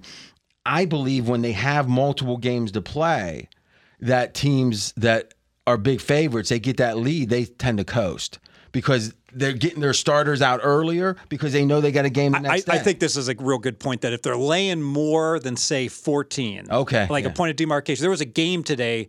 Um, I hope I got this right. AJ Merrimack is playing in their conference Yeah. tournament, so Merrimack is laying 17, the right? movie company. That's Miramax. oh, okay, The- the little- I think there were like a battleship in Civil War, um, but they not a battleship, but a ship. They uh, they got up twenty, and just what you're saying, RJ. They so they're covering the whole game, and they only win by fifteen, and they missed the cover. Is, is that you've seen this phenomenon? Oh yeah, yeah. And Mer- Merrimack's interesting because if they win the conference tournament, they don't get to go to the, the NCAA tournament. Like they're Oh, the I they're the one seed. that. They're the one seed in their conference. So What is like some kind of probation. yeah, they're like they're a new program to D one, so there's a four year window where Is you that got the wait. dumbest rule ever? You're the best team in, in your conference, you win it, and oh, but you haven't been with with us for three years, so you're ineligible. So for them, this is their NCAA tournament. Like so, mm. they're going to they're going You to think take it. they're more motivated because of this? I do think so, but I also think that means when they're in a blowout situation, they're not looking to cover. They're looking to sit back and, and be ready for They're the looking next to game. win because they're going to win the. They want to win this tournament. So, so we got to be careful. Like one thing, I and RJ knows this. He's like, if, if Fezzik has his basic strategy oh, card, you know, that he's playing. It's like two teams, two teams in a crappy conference are playing in the finals. Fezzik likes the under because they play so close to the vest. But think about There's this. just so much at stake. Right. If when Merrimack plays whoever the number two, whoever the, the, the other team in the finals of that conference, there's nothing at stake other than the, you know the, the hardware for the title because the team that they're playing can lose and they're already they have their bid. Correct, AJ? Yep. And and You're saying any time that winning the championship for both teams in the finals is necessary, likely to get in, and even if it's going to be a bubble team if you lose, I think they're still motivated because they don't want to leave it up to f- the fate. Exactly. They play tight. They play careful. Don't screw it up, and that promotes unders. I like that. I like, now, would I would would you say you lean first half unders just because they the same phenomenon would make them foul more at the end of the game? Yes, and all of these important games. This isn't just the conference finals. I said, uh, all things being equal, if I had to play, I like first half unders. And then second half, I would lean over because they fouled at the bitter end. So the normal, if, if you have 120 total, really doesn't matter what the total is, but normally there's an eight point difference first half to second half. So in that case, 56 first half, 64 second half. That's what the odds makers are going to set the first half line. However, I think in a conference tournament game, I'd set it at 55. I'd lower it a point. NCAA tournament also. NCAA tournament as well. So, Scott, you being not a college basketball guy, let me ask you this. I just had an idea I'm giving for free to any of the books that want it. What do you think about a, a 35 minute total in college basketball? Oh, I like this. so at the five minute mark, whatever the score is, right? It is. So now you avoid the fouling. avoid the much foul. better judge of true handicapping. Yeah. It takes out all the garbage and the overtime and the fouling. I hmm. like I've often said I'd love it if they would offer a like an in regulation price because overtime. I mean, it, it kills so many bets in college basketball. Let me guess, AJ, you've been screwed by overtime more often. uh, more often than How not. is it that everyone on earth is, is a net loser in overtime? I don't think Everyone is. I think it. I think it's, It's the way it works. it's actually true because the sharps play more unders Yeah. typically, and they play more underdogs. And that's- underdogs go that's to where die they go to in die overtime. in overtime. Yes. It's not undertime. What you? I, did you see what happened with Iowa? Iowa, Michigan State. Michigan State was catching five and a half. Mm-hmm. They trailed. Michigan State was ahead by ten with a minute to play, Ooh. and they did not cover plus five and a half. It's a tough way to make an easy living. Well, So real quick now, what do you think? Would you like that? That's Yeah, better? I- I- it's it's better than playing just the first half. Cause, yeah, because you get more representative absolutely. time. I think it's great, but a lot of a lot of times you'll get the start of the second half is going to be sloppy for for teams, eh, depending on the situation of the game. Maybe you know uh, you're monitoring minutes to start the second half because you're, you're getting guys ready for the final ten minutes of the game. So Yeah, but what, that's going to be. So you're saying that the players are going to be resting, like they're going to key players are playing most in the last five minutes. Yeah. you're losing. Ah, that's interesting. That's a different hand. So depth would be a more important handicap. Correct. in that kind of total. You know, one thing.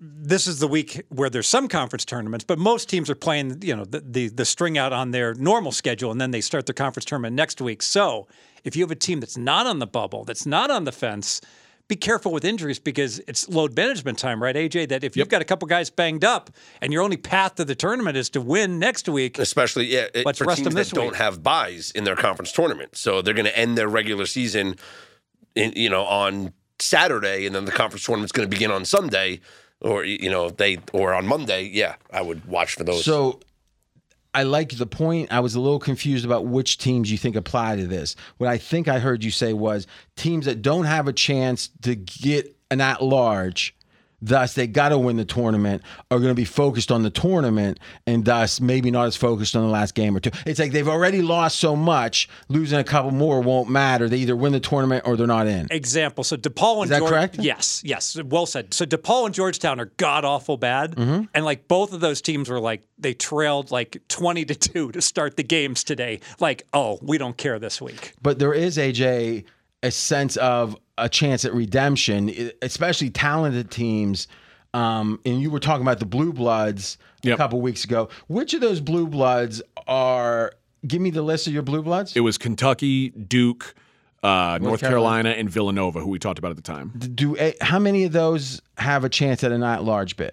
Kentucky, almost certainly. Duke, almost certainly. North Carolina, one of the teams we talked about, a bubble. Mm-hmm. Villanova, highly unlikely. All right, so Villanova is an example of a team you'd think if there's not you know new coach and everything, if there's not internal issues, are going to be hyper motivated coming the tournament. and they've won six of seven. They're like Oh. they're ramping up to play their best ball right now. That's interesting. Have you seen the tournament odds for that for the Big East? For the big, no, not it's, out. it's not out yet. Once 'cause the bra- it, it won't be out until the bracket's out. And do, what if you had to guess? Where's Villanova stack ranked? they're on- probably fifth in the odds, sixth in the Oh. odds. So you, ah, that sounds interesting. Hmm. All right. What other? What, so Fez has been kind of dominating the conversation. What, conference tournament. How else do you think? I wanted to I wanted to point out uh, an example of of one of the uh, the teams you brought, or one of the things you brought up, the ideas you brought up about teams that don't have a lot of b- uh, bench minutes, like teams that re- rely heavily on their starters. Marshall is the favorite in the Sun Belt. They're plus two ten. They are they- they're not going to have to play until the third game, but they're going to have to play Saturday, Sunday, Monday to win it. They are 363rd out of 363 in bench minutes. They haven't had to play three games in a row all season long, three days in a row. Uh, I do not like Marshall as the favorite in that conference because of that. It feels like if you if you haven't had to do it all year and you don't play any bench guys, you, you play usually six guys in your game. I, I don't trust you to win three days in a row. and so I, and I the same thing we talked about. I don't want them laying a big number in the in, in what their first game. Nope. In theory, but three days is now. What's the most? There's sometimes you can Four play and four. Four. That's Isn't it uh, sometimes you can play five. Well, it's, if if you're a bad team, you you have to play five. Like in the Sun Belt, if you're if you're one of the lower seeded teams, you have to win five games in five days. So, so you'd like maybe play Marshall's the, the Marshall type teams first half. You have no fears there. Yeah, right? that's true. But again, maybe if they're really favored by 18 or something, maybe they go deeper in the bench in the first game, figuring why not? Let's rest e- in- mm, They might be fearful they'd lose though. You know, there's always that chance. no, I hear you. I no, hear you. I, I think the first half angle is the way to go. They Like build up this big lead, and then they go to the bench knowing, hey, we're going to play tomorrow. Like think Merrimack went up 20 like in the, in the first 14 minutes of the game. Now, do you believe the following that a team is on the bubble, they win, and now they're in the semifinals. They're now they're in. So entering the tournament, they were on the bubble. Now they're in. I see a lot of teams not put up much effort. They'd rather almost not, especially with older coaches that don't need that trophy. Mm. Is Boeheim, you know, you've seen this before in the ACC a lot. Is it feels like they kind of accept losing that game because they'd rather have a couple days rest. Now they're in the tournament anyway. I could see that. I wouldn't feel comfortable with that this year because the bubble's so big. Because there's there's so many teams that are kind of grouped in uh, for yeah, these, but at a bottom certain teams. point, if, if right now you're considered to be eighty percent to make the tournament, and you Oh, win two games, Yeah, yeah, you're good. Yeah, I think what your theory's right. Then if you're 80 percent to make the tournament, but I just think com- coming into the tournament. Yeah, going into the- Still, that means one out of five times you don't make. Yeah, I agree. Losing the first round, you might be at 50 50. if you're 80 percent and you get to your, your semifinal or your final, you you'll see those teams slack off. I agree. Pursuant to what you're saying, RJ, that and I like this, that you're going into the conference tournament. It's like we need to win these first two games to get in. We got to be focused, and then there's just the jubilation, the celebration of winning that second game. Okay, well now the ki- committee can't screw us over. We're good. I don't agree, uh, uh, AJ, with your idea about the finals because once you're in the finals, you're, You're trying to win it. You're, you're not only trying to win it, but you're playing the same number of games no matter what. That's true. Right. So to me, the semis are where that can happen makes sense. sometimes. That's interesting. I think we see that in in, in the ACC. Uh, Coach K would never want to do that, but North Carolina, you know, it's coach dependent. Would be like, eh, we don't really care. Mark Lawrence used to have a trend, or he's I guess he still does, that was if you want the, the tournaments ended on Sunday. If you won that tournament and then played on Thursday, No good. It wasn't because one, the recency Yeah. bias has mm-hmm. everyone excited about the team. Now they're a little bit tired. And this was documented, you know, well with the Valvano championship team, where they were interviewing some of the players. I don't know if you saw that documentary, but they're like staying in this horrible hotel, like in Portland, No, I on the see that. West Coast, and they're like, "Hey, "We were just playing in the ACC championship. and You can talk all you want about how we're going to get up, how we're going to get up for this game against Pepperdine, and they should have lost that game." this is the '83 when they won it. Yeah. I Phi Slama Jama. That might be the best nickname for a team. I mean, think about that. Phi Slama Jama.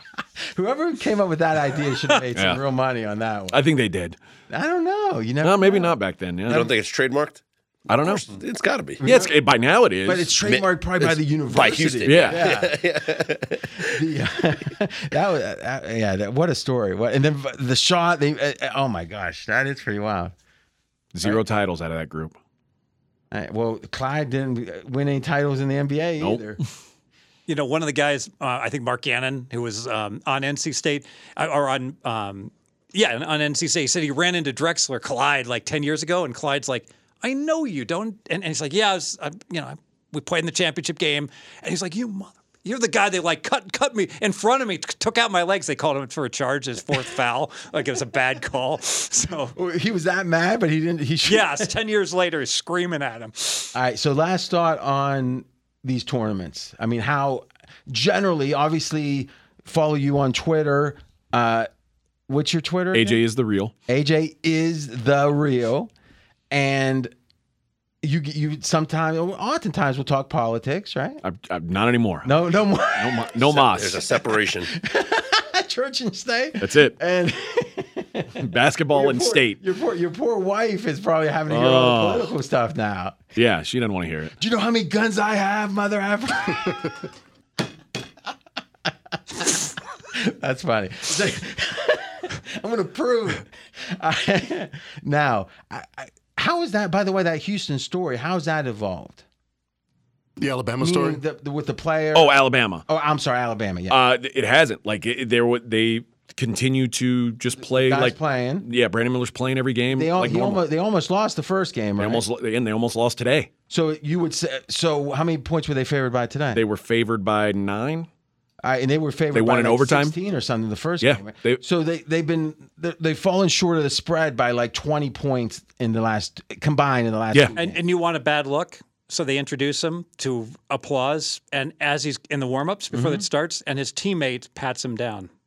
Not making this Yeah, up. co- coach had to come out. Nate Oats had to come out and and and you know that is funny though. you know say say say something. think. Yeah, I one, mean- one of his teammates patted him down. That's- Forgetting the polit- forgetting your position on it. That's funny. It's, it's very funny. He gets announced. He gets announced starting lineups. He comes out, holds his hands out, and Yeah, and Na- Nate teammate Oates was like, him down. I just saw it today. Uh, that will not happen again. I can assure you. I, I kind of The follow up to Nate Oats should have been like, but did his teammate find anything on him? Uh, yeah. it- what they were saying. was he was he all clear? Yeah. so so uh, in general what i have seen in that story is the public consensus seems to be kind of anti-player Yeah. like in a way that i mean all joking aside it surprises you Yes. is there any is there any rationale to it or i just wonder if the story that because let's be honest the story we're getting is from the kids right mm-hmm. Yeah. so we don't know because if they did do something really wrong or if the star player what was his name Brandon Miller. Miller, if he did something wrong, he's not going to say it. No. Right. So you got to, but I do think it's weird unless you have proof that they did something different or he did. You would think benefit of the doubt. And the police said, we, "There's nothing we can charge him." On yeah, there." it, it's plausible deniability. That's it. Yeah. Like, you- it's people are saying, well, he knew what was going to happen. how? how? could you? How do you he- know? Especially now, if the guy who took the gun, the guy that owned the gun, first it's his gun. What Mm-hmm. Yeah. you going to say? You're, I'm not giving you your gun Yeah. back. I mean, that's kind of crazy, right? by Yeah. itself, right? But then the idea- Normally, guys with guns, you don't tell them, "No, I'm not going to give you your gun back." Well, in this case, he had the gun though, Mm-hmm. right? So in theory, you could have said, "I'm not giving you this gun, and I got I got it trained on you right now." But in a weird way, eh, why would if he had given the gun to the guy who owned the gun, and then the guy who owned the gun went and killed someone or, or shot someone? Yeah.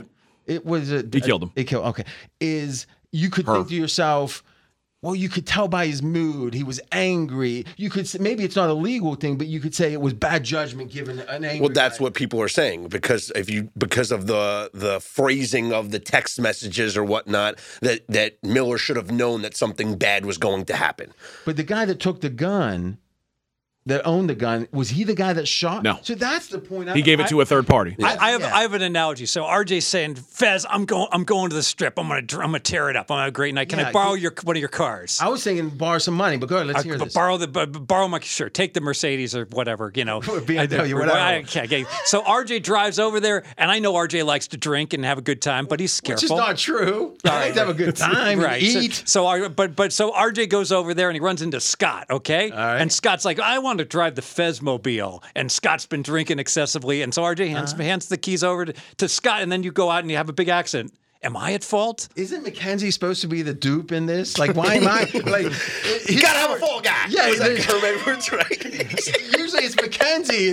Now RJ's the one I'm- I'm- drunk. Saying, yeah, go ahead, drive. I, I when I inserted these names, I just looked at, at, at, at my at my wristwatch and I randomly like assigned each one of you the 15 seconds on the clock to pick. All right, I, I can see why Mackenzie doesn't like this position. I'll tell you that much. Yeah, that's interesting. That that yeah, how are you supposed like uh, are you wrong? I didn't know RJ was going to give you my car. You should have known that something bad was going to happen. But I can't see the following. Well, first off, I think the thing that changes the whole argument is it, it was a registered gun. Yep. That he had a whatever you need in that state for a carry permit. Yep. He, was. He had it. So, like in a weird way, if it wasn't registered, you could say just being around an illegal gun, which again, the, it, Yeah, possession of an illegal firearm. Yeah, absolutely. yeah, and th- there is laws that if you're it's your car, doesn't matter who brought it in. Yep. So you could make that. ar- But if it's legal, if you it- so in Alabama, if you're 18 and you don't have a felony on your record, you're like you're legal to carry a handgun. Mm-hmm. so you don't need to be licensed. You don't need to have some special permit. But you got to be licensed, the, or you got to register to get the gun itself. Yeah. Okay. Hmm. All right. So maybe it's a cultural thing with guns. You know, there's a. That's what it is. Because legally, there's absolutely nothing that this kid did wrong legally. Mm-hmm. And you can question just- morality or That's what I'm saying. if It's the, the, court. the story's correct. It's the court of public opinion. That's the only thing here. So to to say, oh, he shouldn't be playing or anything like that, it, it's how there's no charges. There's nothing. He did nothing legally wrong. Morally is a different story. But, even then, how? yeah. What's the it's rationale? very ambiguous. But I but I think as far as the legality of it, there's absolutely, according to the reports, there's nothing legally wrong. So a guy, Mike Lombardi, who I'm, you know, friends with, who to me is a, a expert, a true expert in the NFL. I was listening to him, and he was talking about just, you know, in passing, and it was like very negative towards the player. And you know, I get I, again, obviously, there's a racial element to this, right? I mean. Uh, I, I have no sense with Lombardi that that would be the case. So I, I, the point I'm making is I could see certain people that are like, oh, black guys with guns, you Yeah. know, being critical, and uh, you know, I can see in general wanting people to have guns that that uh, you know I can see not the racial or the racist side of it, but almost kids in general running around with guns kind of is scary in a weird Yeah. way. But if it's legal, then I, I, it's hard to like. What's your sense of Scott? Uh, what is the argument from the other side? Is it? Do you get anything about The it? argument that that, that he should be suspended, the coach should. but, but why? Like, what's Moral what's- clause, uh, you know, conduct detrimental. Something he, he was in. He was involved in a death because Was he? It's like fat. When it's I, like seven when degrees. Of gave you separ- the it's seven degrees of separation. That's what it is. Yeah. And they're saying that because of the, you know, when someone says to you, this is the argument from the other side. If if if you said to Fez, "Hey man, I need to borrow your car because I gotta race this guy," and then Fez gave you the car, mm-hmm. and then you let me drive. We raced, But and I crashed and killed mm. somebody. But that's you. Some that person saying my intention is to do something illegal. But the and the the the, the argument here is that the player told Miller, "You got to bring me my gun. So, like I'm gonna like something's happening here. Somebody's popping off. Somebody's talking smack. I'm gonna do do we something have now." documentation that Yes. was- oh, He- the the oh, okay. language is he's. I don't know what he said. It, it had something to do like basically someone's talking shit. Like something's happening. You got to oh, bring me my Oh, Is gun. this how you understand it? Yeah, that they're like He's saying uh, there's shit going down. I don't know what Bring the me my exact gun." words are. Some so variation. and there's two ways to look at it. There there's some people who are looking at it like, oh, well, there's thuggery going on here. The other way is No, I, he he's I don't know about thuggery. I know that. I mean, this to me changes the story. Okay, but let me give the other side. All right. Like the normal set, like if you're a Second Amendment guy, you'd say this guy's feeling threatened. He just wants to make sure he can protect himself if if shit were to go down. You know, and this is geographic also, this Mm-hmm. whole stand stand your ground type of thing that like there's a difference feeling in Minnesota than there is in Alabama in terms of this sort of thing. If somebody's like dis- Minnesota, the liberal state, in your analogy? I would say it's less it's harder to stand your ground in Minnesota than it is in Texas. Because they get their school gets beat like beat like a drum in the Big Ten. All oh wait, that's not the. All right, so that's interesting. See, that's why I the kept. text the text said something. The heat is in the hat. No, that was the text from. Oh, that was text from the- Miller? yeah, Okay. from Well, I need the, a translation. And then he that said, "There's one." Then Mil- means uh, one in the chamber. said, "There's one in the head," Yeah. meaning that there's a round in the chamber. one. Uh-oh, Mackenzie's So- putting something on the board. And then yeah, there's. ba- What, what, what, how do you know? First of all, these things. So I I know the stuff that was on the wire, but what? what no, I'm reading from the article. What's it saying? Yeah, like it was when he says there's one in there's one in the head or something like that means that there's a bullet in the chamber, like it's loaded. Oh, see. Yeah. All right. So this is so this is Mackenzie put this up, and it looks like it's from a Word document. So I'm not sure if he typed this, him, his own little version. no, actually, I see now it's from uh, what's that? AL.com. All right. So Miles and Davis, the jazz musician, Miles, walked to Miller's car and got something believed to be the gun out of the back seat. Culpepper said Miles had texted Miller saying, I need my joint, which is slang for a gun, police said. Police said. okay. All right. So that doesn't seem, I need my joint does not seem to be saying I got trouble coming. and here's and here's the other thing about saying I need my bag in the Right. car if I left my bag in the car. a lot of people thought that like when this story first came out that Brandon Miller was like sitting in his apartment playing video games or something and this guy texted him and said, mm-hmm. "Hey, bring me my gun." When the truth was Miller had dropped him off at this location, said, "I'm going to eat." And I'll and he cuz he was his ride back. Mm-hmm. So he said, "I'll be back to pick you up." So he was always coming back and the gun was always in the back seat of his car. The back seat just Yeah. floating around. Well, it was under under a jacket. Now, so I would say this. I bet it. I'm again. I'm not a lawyer, but my guess is it's illegal to drive around with someone else's gun. No. Oh, it has to be. No. because it's like, like I can't. You can't borrow someone's gun. You you got to can. have the gun registered to you. No, in Alabama. no. I, I've, I've, yeah, I looked into it. It's not in Texas either. Like if we were in Texas, you could borrow my gun and walk around with it. Well, then, then there. So under that theory, there is no registration then, because if let's say you bought the, I said, hey, I need you to buy this gun for me, and let's say I'm a felon or whatever. Now, I guess that would make it different. Luckily, I'm not. Yeah. Is but let's say I didn't want to go through the system, you could give me that gun, and I could just have it for the next five years. Yeah. But if you did a crime with it, I'd have to answer to it because it's You would registered to answer me. to it. I, I mean, I'd have to answer for why you had my gun. Unless you gave it to a third party. Stole it. I don't know. This is crazy. Um, all right. So Davis approached the victim's car and said, "I told you I was going to get you." Okay, and, and just started firing. How could this person think he was getting away with that? I don't think he did. He just figures I'm going to go spend the rest of my Yeah. life in jail over this.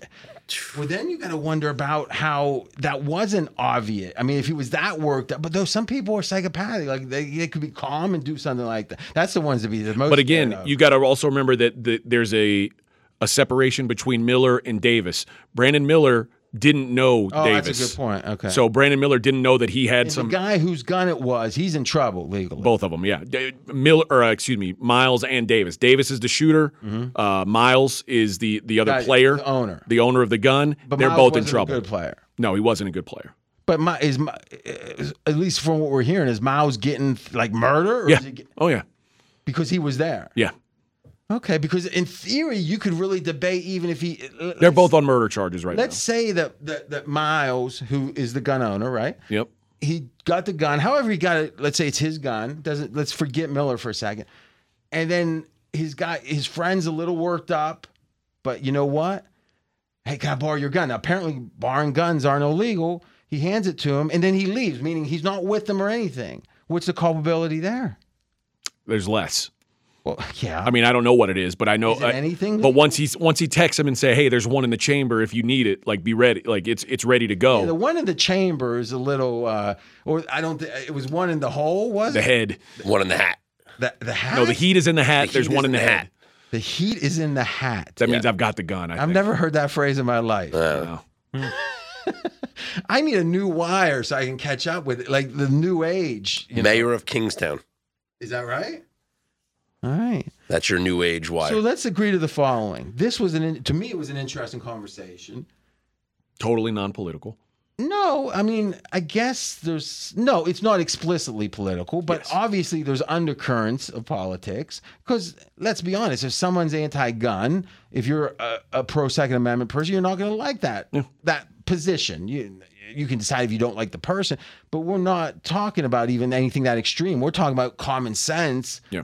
But I think one thing you sh- should learn from this lesson: you can't act like that your position is the only reasonable position. Of course not. Well, but you could see how that maybe was Yeah. perceived. And I like it. To be honest, my error is going to be towards rights in general, even if it's rights to things I don't like. I want people to have more rights. I, Absolutely. I think whenever you start having the central authority dictating to the populace, that history tells us there's inevitable abuse.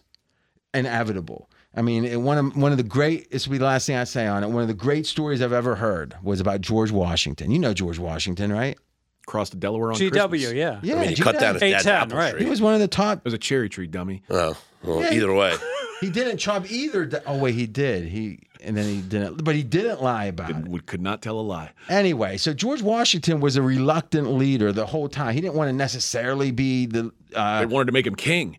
Exactly. Now I'm going to finish my story real quick. Oh, sorry. Is Don't step on RJ. so it's kind of related to what he said. It's almost like he teased it for me. And then when he, you know, remember now, 1776, the trouble started, you know, the insurrection. We were the insurrectionists. That's right. And just think it's funny if, if the Brits would have won, like George Washington would be Benedict Arnold. And. Benedict Arnold would be George Would have been Washington. hung for treason. yeah, we'd be like, "You're George Washington," but like with a, we'd say with a, You're George Washington with a British accent. Exactly. that all could have changed. Thank God. But then, you know, the, I think it was 81 or 80, I think it was 81 when at, uh, uh, where was that? It was in New York, right? That they had the, uh, the treaty. Where, where was that? Not Waterloo. That was Napoleon. Put that up, Mackenzie. Where was the treaty signed? Huh. Anyway, that was like 81, I think. He didn't become president until 88. So the Continental, Really? Con- yeah, the Continental Congress and all that stuff happened in the interim. So it wasn't like he had to become president, right? Right. But they wanted him to be president, and he did. And there was two terms, and he's the one that said, "Hey, two term." Oh, is eighty three, and it was signed. No, that's the wrong treaty. It's not the Treaty of Paris. Oh, okay. So the Treaty of Paris was what uh, that was when Ben Franklin went over, and like they really solidified things after the war. But I think there was a battlefield uh, signing, or or at least a Yes, when Cornwallis got cut off at the at the ocean, and the and the French Yeah, didn't come and help, and that. something like that. yeah. Let's see if we can get that. You Or think? the French did help, I think. I don't know. yeah, we've been speculating. Did did Maybe it was treated Treaty really Paris. go to I- Yale or not? I, no, I. I mean, okay, the Battle of Yorktown. We've got it discovered here. So anyway, that was 81. So 7 years later he becomes president. And remember that wasn't a national election. That was like a if I'm not mistaken, check that Mackenzie. What was the uh, mechanics of the election of 1788? I kind of think it wasn't. But I don't know. Okay. So he does his first term, does his second term, and there's a famous line when he got out after he said eight years is enough. He gave the famous speech that be, began began the tradition of the president on his way out giving a farewell address to say this is what I believe. You know, so Eisenhower famously said, "Beware of the military-industrial complex," even though he was a general, right? And Reagan, I thought, had a great one where he talked about uh, education was so important that he loved patriotism, but it had to be rooted in the knowledge of what it all meant. It couldn't just be jingles, which in hindsight, you know, is a powerful statement, I think. Um, okay, yeah. So it was the electoral college. It was 69 of 69. Uh-huh. Vote. But how did the electoral college get elected? State legislators. Okay, uh, yeah. So it wasn't okay. Yeah. So the people weren't voting. right? The state legislators were. Okay. Thank you. Uh, what was the first one that was, um, uh, you know, the, the the populace could vote in? I'm interested in that. But anyway, to finish it up, he famously told John Adams, who was really wanting to be president, "I'm say uh, you're safely in, and I'm safely out." And that was his line say, "I'm out of hmm. here." And then he went because he loved Mount Vernon or whatever. Yeah. Martha, though, I don't know about her. Not a looker. no. So anyway, years later, or, or like it was the end of his second term, and no one knew for sure what he would do. There was a painter that was over in England painting King George, like a portrait artist, and he was famous, and he had just painted Washington right before. And you know, King George didn't like losing the war, but you know, he was royalty, so he was okay. You know, he was fine. And he says, "Hey, so what's the what's the hubbub? You know, what's the scuttlebutt? What's Washington to do?" And they're like, "Oh, he's to go back home to Mount Vernon." Like what? He goes, "He can be king, he can be the ruler, and he's choosing not to be." And he goes, "Oh yeah." He goes, "If that's true, he's the greatest man who ever lived." And that's such a power because who doesn't take as much power as they can? Could have had absolute power and said, "Nah, I'm good." And it's it's funny. Washington. it- when you're a kid, you hear about Washington first, usually, right? He's the first president, and then later it becomes cool not to like. Wa- It was like, no, no, it was really Thomas Jefferson who was smarter, or or you know, ben, or Thomas Paine wrote, you know, whatever all the uh, Federalist Papers, or was a key, you know, there's all these, or Lincoln, and, and it's like, and I, again, Lincoln, I think is certainly in the competition. I think uh, a great book that a lot of people have read. Uh, a Team of Rivals is a highly recommended book um, about Lincoln. But anyway, Washington, when you get down to it, he made, you know, here's another good example, Fez. Washington won like three of 11 battles during the Revolutionary War. So he like lost eight of 11, if I'm remembering the numbers right. But he kept alive. His, his, you know, you hear about Valley Forge in the winter. It was like the fact they had those troops and then they won the one big battle and they won it. Hmm. You know, I mean, because England, if they would have decided to come over here with all their, it was like us in Vietnam in a way, right? We were in it, but you can question were we trying to win it as hard as we could? If England wanted to win it, we wouldn't stand a chance. But they were trying to win it with like whatever, 20%, 30% of their troops. Our troops were a little more motivated than their troops, also. Yeah, but you got to wonder maybe the guys that signed the Declaration of Independence and stuff were because they were going to die if they lost.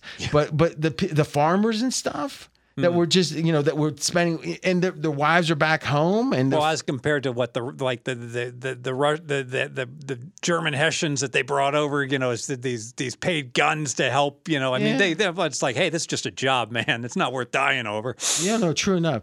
Now there was that Mel Gibson movie, The Patriot. Yeah, he was motivated. It kind of does give you a feel, though. Uh, Obviously, it's a movie, but a little bit. I mean, there hasn't really been Revolutionary War movies, if I think about it, right? What a, like that show the battles and stuff. That that's the only one I can think. No. And it mm. kind of does show where a lot of because think about it. You up until a certain point, you felt like you were Britons. You know, you you were a colony. Then one day it's like, no, we're going to try to kill them. Mm-hmm. You can see how there'd be ambivalence with a lot of people. Huh. Interesting. So next week we're going to go over the War of 1812. Your homework is to Al- aloha, aloha, Mr. Hand. please, please read ahead chapter four and five. So anything to close? We closing out? I'm closed. All right. So thank you. So let's think about scheduling here. So next week's normal. Then the week after, we're going to be taping Mon. Let's think. We're going to tape Tuesday for a Wed. No, we're going to tape Monday Monday's for good. a Tuesday release. Then Tuesday for a Wednesday release. And we're going to do on Monday. We're going to do the like Thursday games. we'll do the Thursday games, and also we'll talk about your trends, your brackets, all that stuff. For sure, for sure. So, so the Monday is going to last longer than the Tuesday, Okay. because there's more meat on the bone there. Sounds like Fez has an early out on Tuesday. Then No, no, but but maybe you know what? Maybe that's a good point. Maybe like on Monday we talk about like basic strategies and stuff like that, and we talk about the Thursday games. But then on Tuesday we talk about the brackets. Mm-hmm. I think the bracket. Yeah, I think that's better. And what I'm going to do, Right? like, we had an amazing run with the brackets. Last year wasn't as good. I, I swore to everyone I was going to go crazy and make that. I we were given such a good deal on the brackets. It's like, it was like five bucks, and we it was always our biggest seller of the year. And I said next year I'm making it like fifty, and I swore. And then I, I had my worst year. So I think it's something about me saying that. So we are going to keep our, you know, I think the way it was was it was $64, but we gave a coupon on here for 60. So it was like you got it for 4. I think I'm to in fact I am to continue that for this year. So you'll get that coupon. It will be available on both the shows, the Tuesday release and the Wednesday release and the uh, bracket should be up. I'm to make it up by noon on Wednesday, so there's no. uh, Make sure that we're not late with. And, and remember, if there's one thing to buy, I don't want to skew everyone, by everyone, but you know, buy RJ because he's got the, the wisdom of crowds. Well, because first he's off, the bra- I mean, only thing I'm doing is the bracket. And again, people might say, "Wait a minute, we just heard you not really understand college basketball or know this year." you got 12 guys funneling into you. Well, it's that, but it's more to me mm-hmm. is the history Right. of well, I, the 64 team bracket's been there since 85. Play-ins or whatever, I don't the 64 teams come that Thursday. The history of that is so strong. don't take four number one seats. I mean- don't take zero. exactly. 12 beats a five. So I'm going to give you a Right. bracket, but I'm also going to give you a list of the rules. And it's like, eh, I don't. I've got to be honest. I don't care how much you know about. I would do this. I would go with Sagarin or or give me KenPom's ratings and my knowledge of the brackets, which I think is top notch, versus whoever you want to pick, Dick Vitale, whoever, bettor X Y Z, and no knowledge of the brackets. Just saying, I'm handicapping this. Mm-hmm. I, I'll I'll bet him heads up. I mean, how do you know that, right? But I swear to God, I'd bet him heads up for big Sure. money.